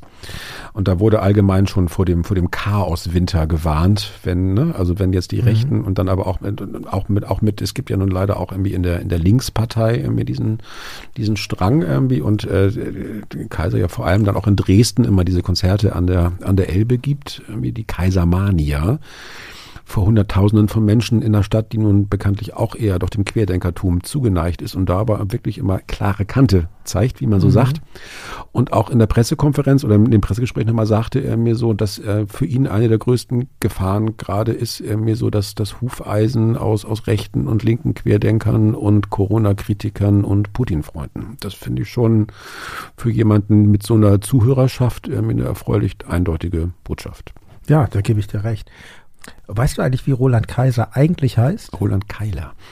Nee, Ronald Keiler, ja. Das finde ich schon echt gut, wie man so künstlerisch einen Künstlernamen erfinden kann. Ne? Es werden einfach nur zwei Buchstaben in der Position vertauscht, ein weiterer ersetzt und schon wird eine ganz beeindruckende Größe erzeugt. Hast du jemals über einen Künstlernamen nachgedacht? Nee, Müller ist doch super. Ja, wo wir eben schon Politik ansprachen, wir kommen jetzt zu einem ganz schwierigen Thema, wie ich finde. Du hast für dieses schwierige Thema in der Reihe Fröhliche Wissenschaft einen hilfreichen Essay veröffentlicht mit dem Titel Ethik der Appropriation. Es geht um das Thema der kulturellen Aneignung und um das Thema der Identität und wie ich sage, ich habe das sehr gern gelesen, weil es wirklich dabei hilft, die eigenen Gedanken ein wenig zu ordnen. Auch wenn man jetzt nicht zwangsläufig immer die gleichen Schlüsse wie du ziehen muss, hilft es doch, einen differenzierten Blick auf diese Problematik zu gewinnen. Das freut mich. Ein Satz, den ich vielleicht mal hier rausgreife, ist vielleicht so ein bisschen so eine Grundthese dieses Aufsatzes. Die Frage ist nicht, ob Appropriation berechtigt ist, sondern wie man richtig appropriiert. Ausgehend von Edouard Glissant lieferst du eine ganz gute Definition, finde ich. Eine gute Appropriation ist jene, die erfinderisch ist, die das Spiel der kulturellen Möglichkeiten erweitert und auch eine, die uns zeigt, dass Identität nicht aus einer einzigen Wurzel erwächst, sondern aus einem Wurzelgeflecht, ein Rhizom. Das ist mal neben dem schönen Wort. Das sind wir auch wieder bei Gilles Deleuze, wie ganz am Anfang schon mal. Sind wir am Anfang wieder. Meinst du, mit dieser Definition wird es gelingen, irgendwie viele Leute hinter sich zu bringen, oder ist die Spaltung schon so weit, dass viele sagen, nee, das ist nicht tragbar? Na, sagen wir mal so, ich habe die Idee dieses Büchleins war ja jetzt auch gar nicht Antworten zu geben, sondern einfach mal so das freut mich, wenn das auch dann wirklich so funktioniert halt zum Beispiel bei dir, mir dann die Fragen zu sortieren oder die Probleme zu ordnen, worüber reden wir. Genau, ich finde das ganz, für mich ganz, ganz wichtig, weil man Ich merke, also das schließe ich mich selber nicht aus, dass man ganz schnell dazu neigt, irgendwie so eine Meinung zu haben. Ja, genau. Nee, das so impulsiv, weil man sich über Sachen in diese oder jene Richtung empört.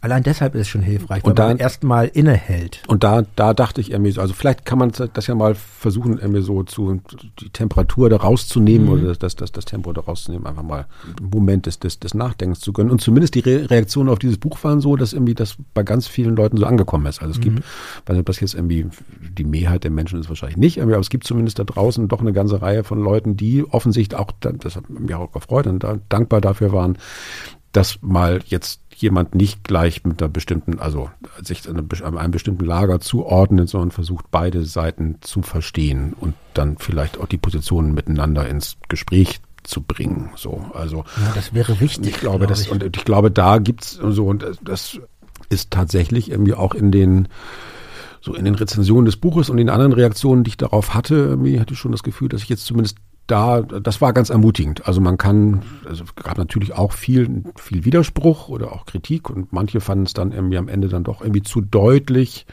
in dem, was in mir vorschwebt, was vielleicht eine richtige von der falschen Appropriation unterscheidet. Andere fanden es dann wiederum viel zu undeutlich irgendwie. Also das war auch ganz interessant. Also wie man da auch so verschiedene Lesarten so des eigenen Textversuches hat irgendwie. Aber am Ende des Tages glaube ich, das kann schon zumindest in einer bestimmten Öffentlichkeit gelingen, auch aus diesen tendenziell auch eher so aufgeputscht und mit letzten Wahrheiten dogmatisch diskutierten Diskussionen mal so ein bisschen das Tempo rauszunehmen. Da gibt es schon noch eine Öffentlichkeit für. Was ich ja interessant finde, also der mit der Appropriation eng verwandte Begriff der Identität, wie der so von rechts nach links und zurück wandert, oder?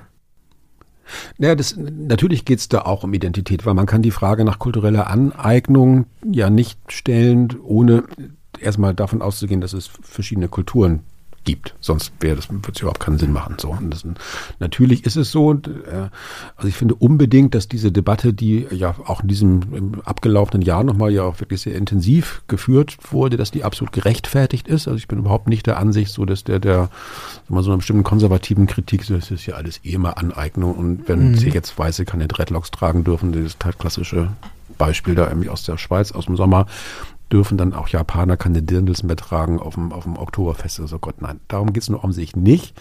Sondern es geht schon darum, dass es immer auch um eine Kritik an Machtverhältnissen, an Ausbeutung vor dem Hintergrund einer jahrhundertealten Kolonialgeschichte ist. So, das ist der Hintergrund. Aber natürlich kann man dann, du hast dann Edouard Glissant schon erwähnt irgendwie, also es gibt auch eine spezielle oder auch eine lange Tradition aus so einer postkolonialen Theoriebildung, die schon in den 80er, 90ern darauf hingewiesen hat, dass wenn man solche Debatten entfacht, die kommen ja daher, so aus der Zeit des Black Nationalism, also Schwarze wollen ihre Kultur gegen weiße Ausbeutung, Elvis, King of Rock'n'Roll etc. verteidigen und sich wieder aneignen. Damals aber schon auch postkoloniale Theoretikerinnen wie Edouard Glissant oder Paul Gilroy, der mir dieses Buch Black Atlantic, haben wir auch schon mal erwähnt vorhin, also diesen Begriff mitgeprägt hat, für die Theoriebildung darauf hingewiesen haben, dass sowas wie identitäre Verhärtung von Kulturbegriffen eigentlich nur den alten Kolonialherren in die Karten spielt. Und dass das der wahre Charakter der, wie auch immer, diasporischen Kultur, des schwarzen Atlantik gerade in der Hybridität, im Werden, im Heterogenen besteht. Und jeder Versuch, sich da jetzt irgendwie sowas wie ein Identitätskonzept einzuziehen, eigentlich der politischen Emanzipationsleistung und dem Potenzial gerade der sogenannten schwarzen Kultur widerspricht. So, und ich finde das finde ich total einsichtig, weil ich denke mal, wo wären wir denn heute, wenn Elvis, der übrigens ein bisschen schlecht wegkommt in einem Buch, wenn er sich diese Musik nicht angeeignet hätte? Und ich glaube ja, dass er das schon aus großer Liebe zu dieser Musik und mit viel Respekt. Das ist ja auch gar nicht, Elvis ist ja auch nicht, ich habe ja gar keine eigene Meinung zu Elvis geäußert. Ich habe nur darauf hingewiesen, dass Elvis als klassische Figur im Erwachen des Black Nationalism, also zum Beispiel bei Public Enemy in diesem klassischen Fight the Power Song, das ist, ne, Chuck D rappt mir so, Elvis was a hero to most, but für mich ist er nur ein Racist und Sucker. So, also weil er natürlich als Symbolfigur dafür, dass schwarze Kultur nur in den Mainstream kommt, wenn sie von einem weißen Jungen irgendwie aufgegriffen wird. Das war ja so. Jetzt völlig unabhängig davon, wie nahe Elvis und wie respektvoll er mit schwarzer Kultur umgegangen ist. Da gibt's aber auch, wird dann auch gerne so, war jetzt auch diesem Baz Luhrmann-Film, ich weiß nicht, ob du den gesehen hast, dieses ja. Elvis, dieses Elvis-Biopic, da wird ja sehr drauf abgehoben, wie respektvoll er mit und wie inspiriert er von der schwarzen Kultur ist. Der prägt mein Elvis-Geschichtsbild natürlich weitgehend. Dass er irgendwie da was zurückzugeben versucht, dass er aber dann 1970 als Richard Nixon gerade mit allen denkbaren und undenkbaren Mitteln versuchte, die Black Panther-Bewegung zu zerschlagen, gleichzeitig bei dem angekrochen kam, um sich irgendwie als Deputy für die Bekämpfung unamerikanischer Umtriebe zu empfehlen. Irgendwie so, das wird bei Baz Luhrmann vornehm verschwiegen. Ja, also das ist natürlich einiges verschwiegen, aber gut. Wer also weiß, das ist, wie viel da den Medikamenten dann auch geschuldet ist beim späteren Elvis. Ne? Ja, aber das ist trotzdem, bleibt irgendwie so, also die Debatte über Cultural Appropriation kommt erstmal aus der Beobachtung, dass die weiße Mehrheitsgesellschaft in den USA fast alle Inspirationen aus der schwarzen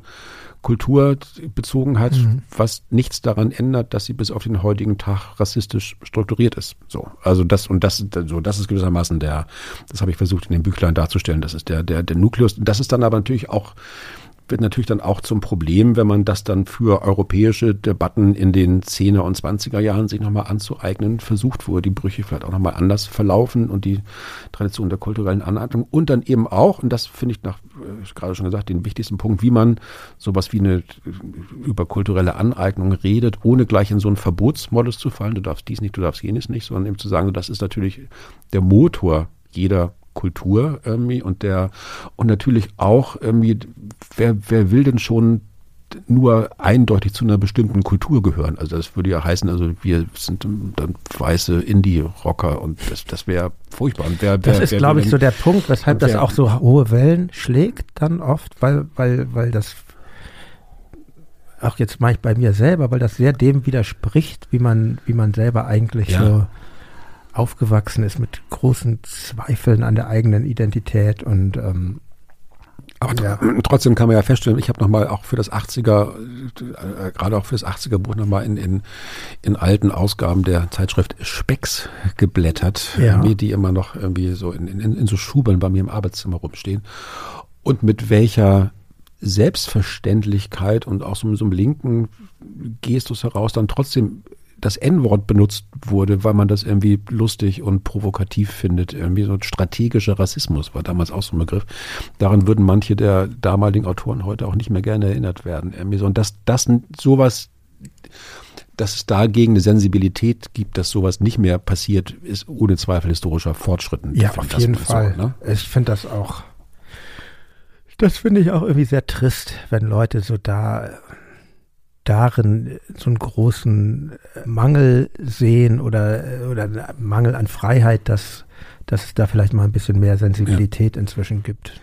Ja, also ich empfehle die Lektüre, sie kostet gar nicht viel Zeit. Es ist, wie hast du das so schön? Büchlein hast du es eben genannt? 87 Seiten. Ja, aber 87 Seiten. 10 Euro oder wie ich gerade zu meiner großen Freude, es gibt jetzt eine Sonderausgabe der Landeszentrale für politische Bildung in Schleswig-Holstein, die das zum verbilligten Preis von 1 Euro anbieten. 1 Euro? 1 Euro. Leute, ein Euro. Allerdings nur. Auf dem Fischmarkt oder wo? Nee, du musst nachweisen, dass du dein Erstwohnsitz in Schleswig-Holstein ist. Also alle ummelden bitte. Alle Schleswig-Holsteiner können mein Buch für 1 Euro bei der Landeszentrale für politische Bildung erwerben, ab sofort. Aber es ist auch die 10 Euro wert, die es sonst kostet, sage ich mal.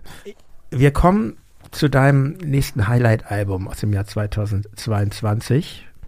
In unserem dualen Gespräch. Honey Dijon mit Black Girl Magic. Honey Dijon ist DJ und Produzentin. Sie war unter anderem schon Co-Produzentin von Beyoncé, hat eine eigene Modelinie bei Comme des Garçons, eine Partyreihe im Berghain. Und jetzt ist sie außerdem noch auf deiner Liste gelandet. Also natürlich extreme Veredelung nochmal ihrer Karriere.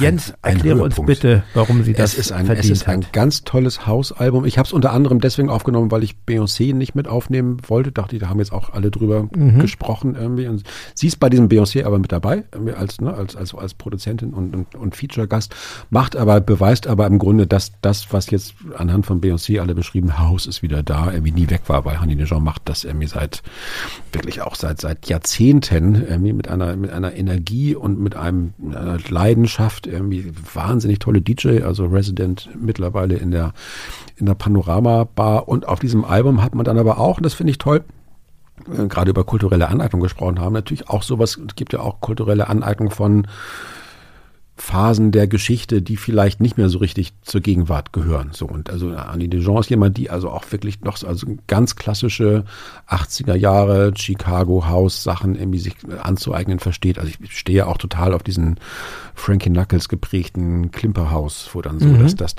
Piano damit so quasi auch so den Rhythmus mit übernimmt irgendwie. Und dann gibt's wirklich auch so ganz so historische Drum-Machines da drauf, die dann klingen irgendwie so wirklich wie Chicago 85 irgendwie. Und dann erweitert sich das aber auch dann in so alle möglichen Arten von Clubmusik, die es in den letzten Jahrzehnten so gab.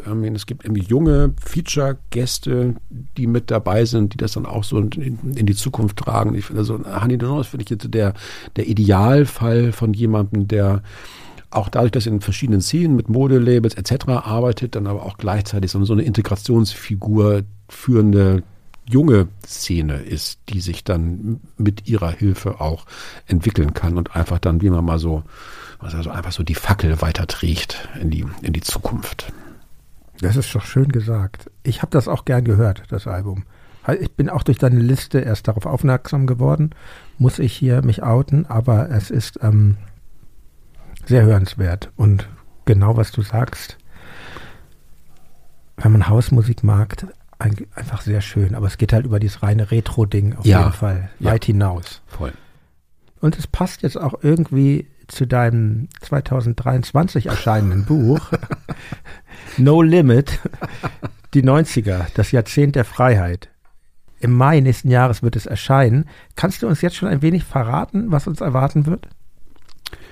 Naja, ich mache da weiter, wo ich aufgehört habe. Hast du schon fertig geschrieben jetzt? Ja, ich bin dabei. Es ist interessant, weil, mal sehen. Also, so 2-3 Monate brauche ich noch, um das fertig zu schreiben. Ja. Aber es ist beim Schreiben viel mehr, also die 90er sind eigentlich total scheiße. Ist eigentlich total, also ich freue mich über Tokotronic, die sich in den 90ern gefunden haben, irgendwie, aber eigentlich ist es ein totales Scheißjahrzehnt. Das war mir irgendwie so beim Miterleben gar nicht so. Ist das so? Gar nicht so, ja, das ist irgendwie alles doof.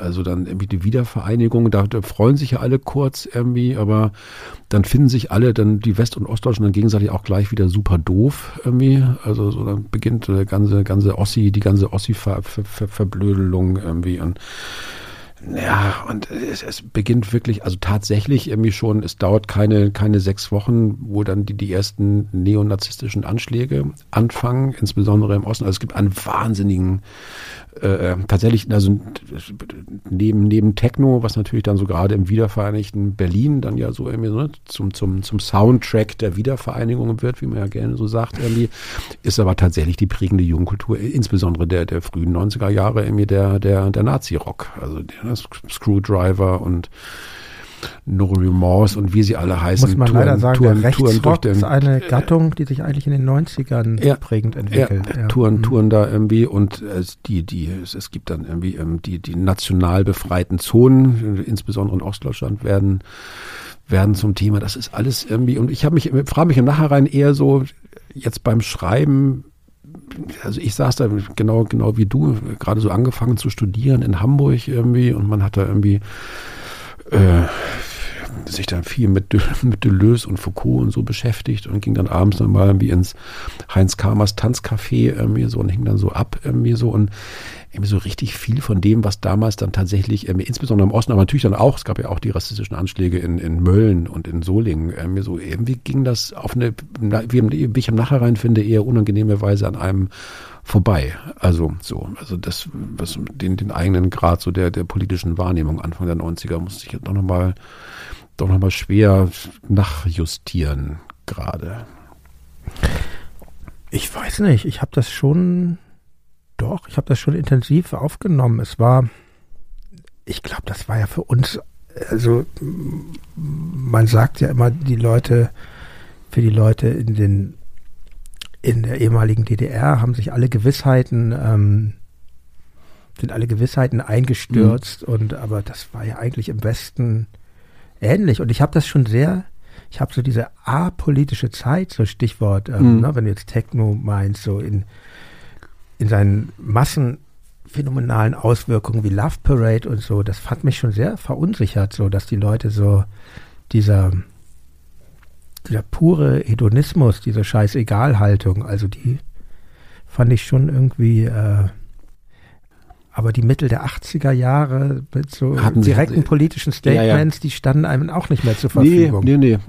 Techno hatte ja ganz am Anfang, also zumindest auch irgendwie so in Berlin ja auch eine starke politische Note. Dann gab es ja auch diese ganzen noch so aus dem Hippie- und Punk-Umfeld kommenden, so diese reisenden Techno-Sound-Systems, so Spiral Tribe, die dann irgendwie auch so früh, denn das ist natürlich auch ganz interessant, irgendwie auch dann früh in Berlin Stationen machten, nachdem sie Großbritannien verlassen mussten, weil da der Criminal Justice Act das Tanzen zu repetitiven Rhythmen unter freiem Himmel untersagte. Erfindung von John Major, dem damaligen Premierminister, und dann über Berlin, dann aber auch dann wirklich so wie sagte man damals, temporäre autonome Zonen, also ne, so anarchische Raves, unter anderem einen der ersten dann irgendwie auf der Krim. Schon Mitte der 90er Jahre irgendwie eingerichtet haben. Ne? Das Kazantep-Festival ab 97 regelmäßig. Diese eigene Republik? Ja, die dann auch so eine eigene Republik ausgerufen haben. Naja, die gab es. Schwierig da jetzt eigene Republik.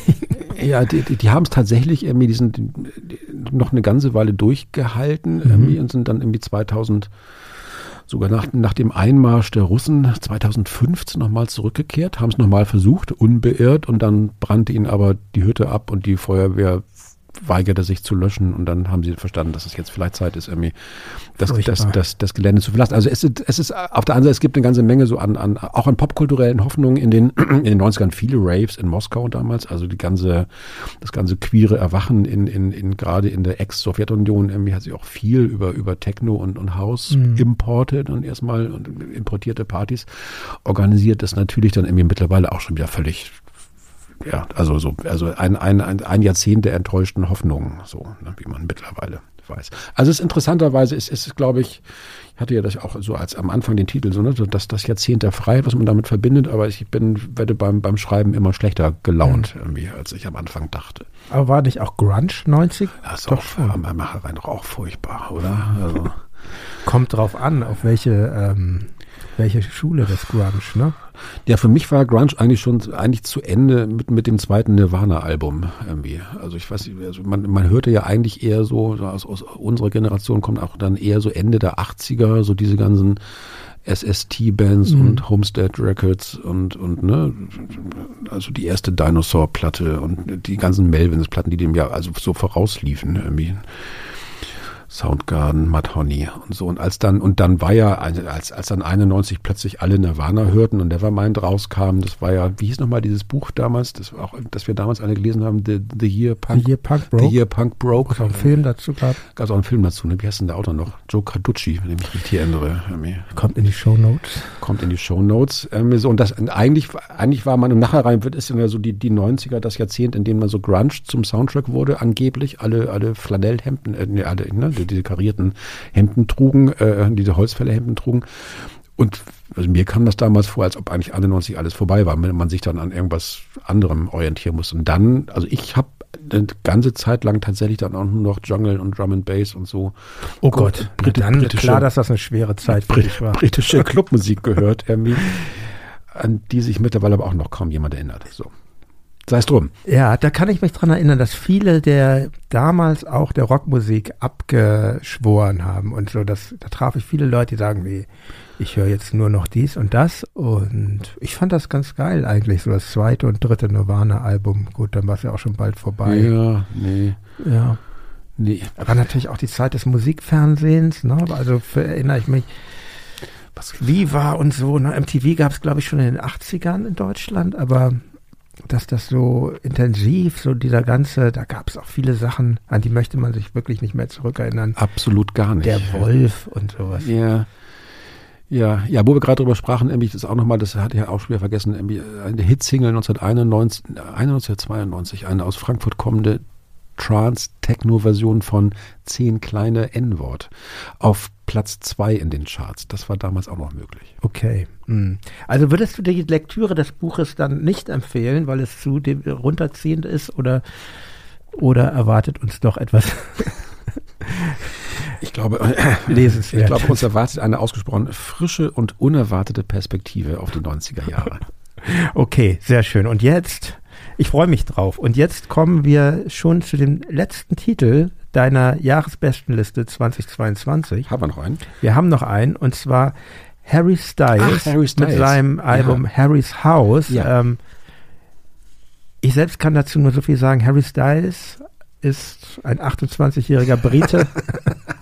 Er wurde durch die Talentschuppenshow X-Factor bekannt und die vom Fernsehsender daraufhin zusammengestellte Band One Direction. Richtig.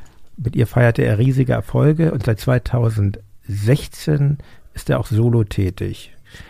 Warum ist sein neues Album Harry's House für dein Empfinden eines der 10 wichtigsten Alben? Ich hatte das fast schon wieder vergessen. Das ist aber wirklich schön, dass es am Ende dieser langen Reise, die wir jetzt gerade gemeinsam unternommen haben, nochmal, also sowohl biografisch als auch irgendwie heute Morgen Harry Styles am Ende steht, weil das ist tatsächlich, ich würde mal sagen, der erste Künstler, den ich jetzt tatsächlich über meine Tochter entdeckt habe. Man kommt man kommt ja irgendwann dann auch ins Alter, in dem man dann irgendwie auch als älterer Popkritiker dann von seinen Kindern zu profitieren beginnt. Mhm.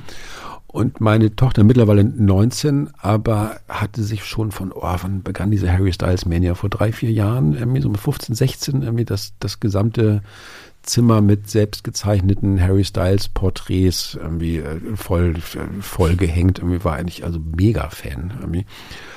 Und ich habe dann tatsächlich auch erst deswegen begonnen, mich dafür zu interessieren und war dann auch mit ihr im Sommer im Hamburger Volksparkstadion im Konzert.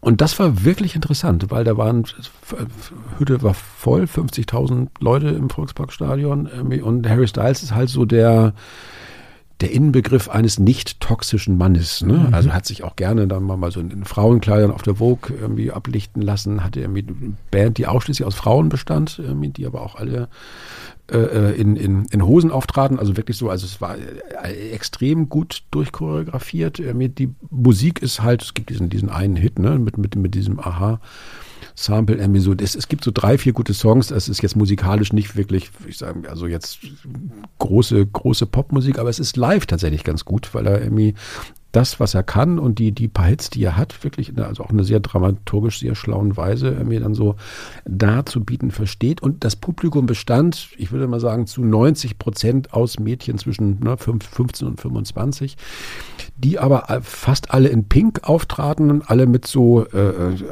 mit Federpuschelstors irgendwie und Fedora-Hütchen und irgendwie, also wirklich so das Gesamte, also das so als alter Mann so von oben vom Feldherrnhügel aus der Wipplose da betrachtete, mir sagen so, zogen so 50 Jahre Christopher Street Day Geschichte an einem vorbei von der Symbolik. Das wird aber dann von so einer Generation ganz neu angeeignet, irgendwie als Zeichen dafür, dass man einem nun zweifellos cis-heterosexuellen Mann zujubelt, der aber gleichzeitig klassische Bilder von Maskulinität vollständig hinter sich gelassen hat. So.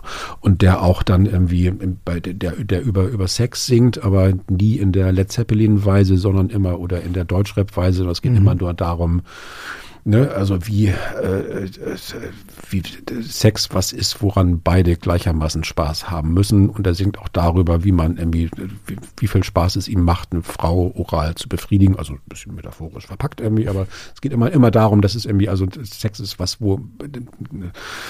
etwas, woran sich beide erfreuen. So, also findet statt im Medium der Freude. Und das finde ich irgendwie, also gerade wenn man sich auch dieses Buch dann irgendwie so durch den letzten 10 Jahren, durch diesen stulle deutschen Penis-Rap immer wieder durchhören musste irgendwie, und auch natürlich auch im Deutschrock sind jetzt auch irgendwie die sexuellen Verhältnisse jetzt nicht wirklich avantgardistisch irgendwie so. Und dann zu sehen, da ist jemand und das ist der größte männliche Teenie-Star der Gegenwart. Das sind 50.000 vor allem Mädchen, die dem zujubeln und irgendwie so, das war wirklich so uff, es gibt noch die gute Seite der Menschheit. So, da war ich wirklich zu Tränen gerührt bei diesem Konzert. Jens, weißt du was? Das ist ein wundervolles Schlusswort, nämlich ganz positiv, ja. Und das lässt uns doch schön in das neue Jahr blicken. Ich bin sehr froh, dass ich diesen letzten Abend vor dem Heiligen Abend mit dir verbringen durfte. Dankeschön. Schön, dass du hier warst, und bis bald. Und liebe Hörerinnen, liebe Hörer, frohe Weihnachten, frohes neues Jahr. Dankeschön. Das war mein Gespräch mit Jens Balzer. Ich hoffe, dass es euch gefallen hat. Wenn ihr Feedback zur Folge oder zum Podcast habt, schreibt mir gerne eine Mail an reflektor@4000herz.de. Vielen Dank fürs Zuhören und bis zum nächsten Jahr beim neuen Reflektor. Ich freue mich, wenn ihr mir alle gewogen bleibt. Euer Jan Müller.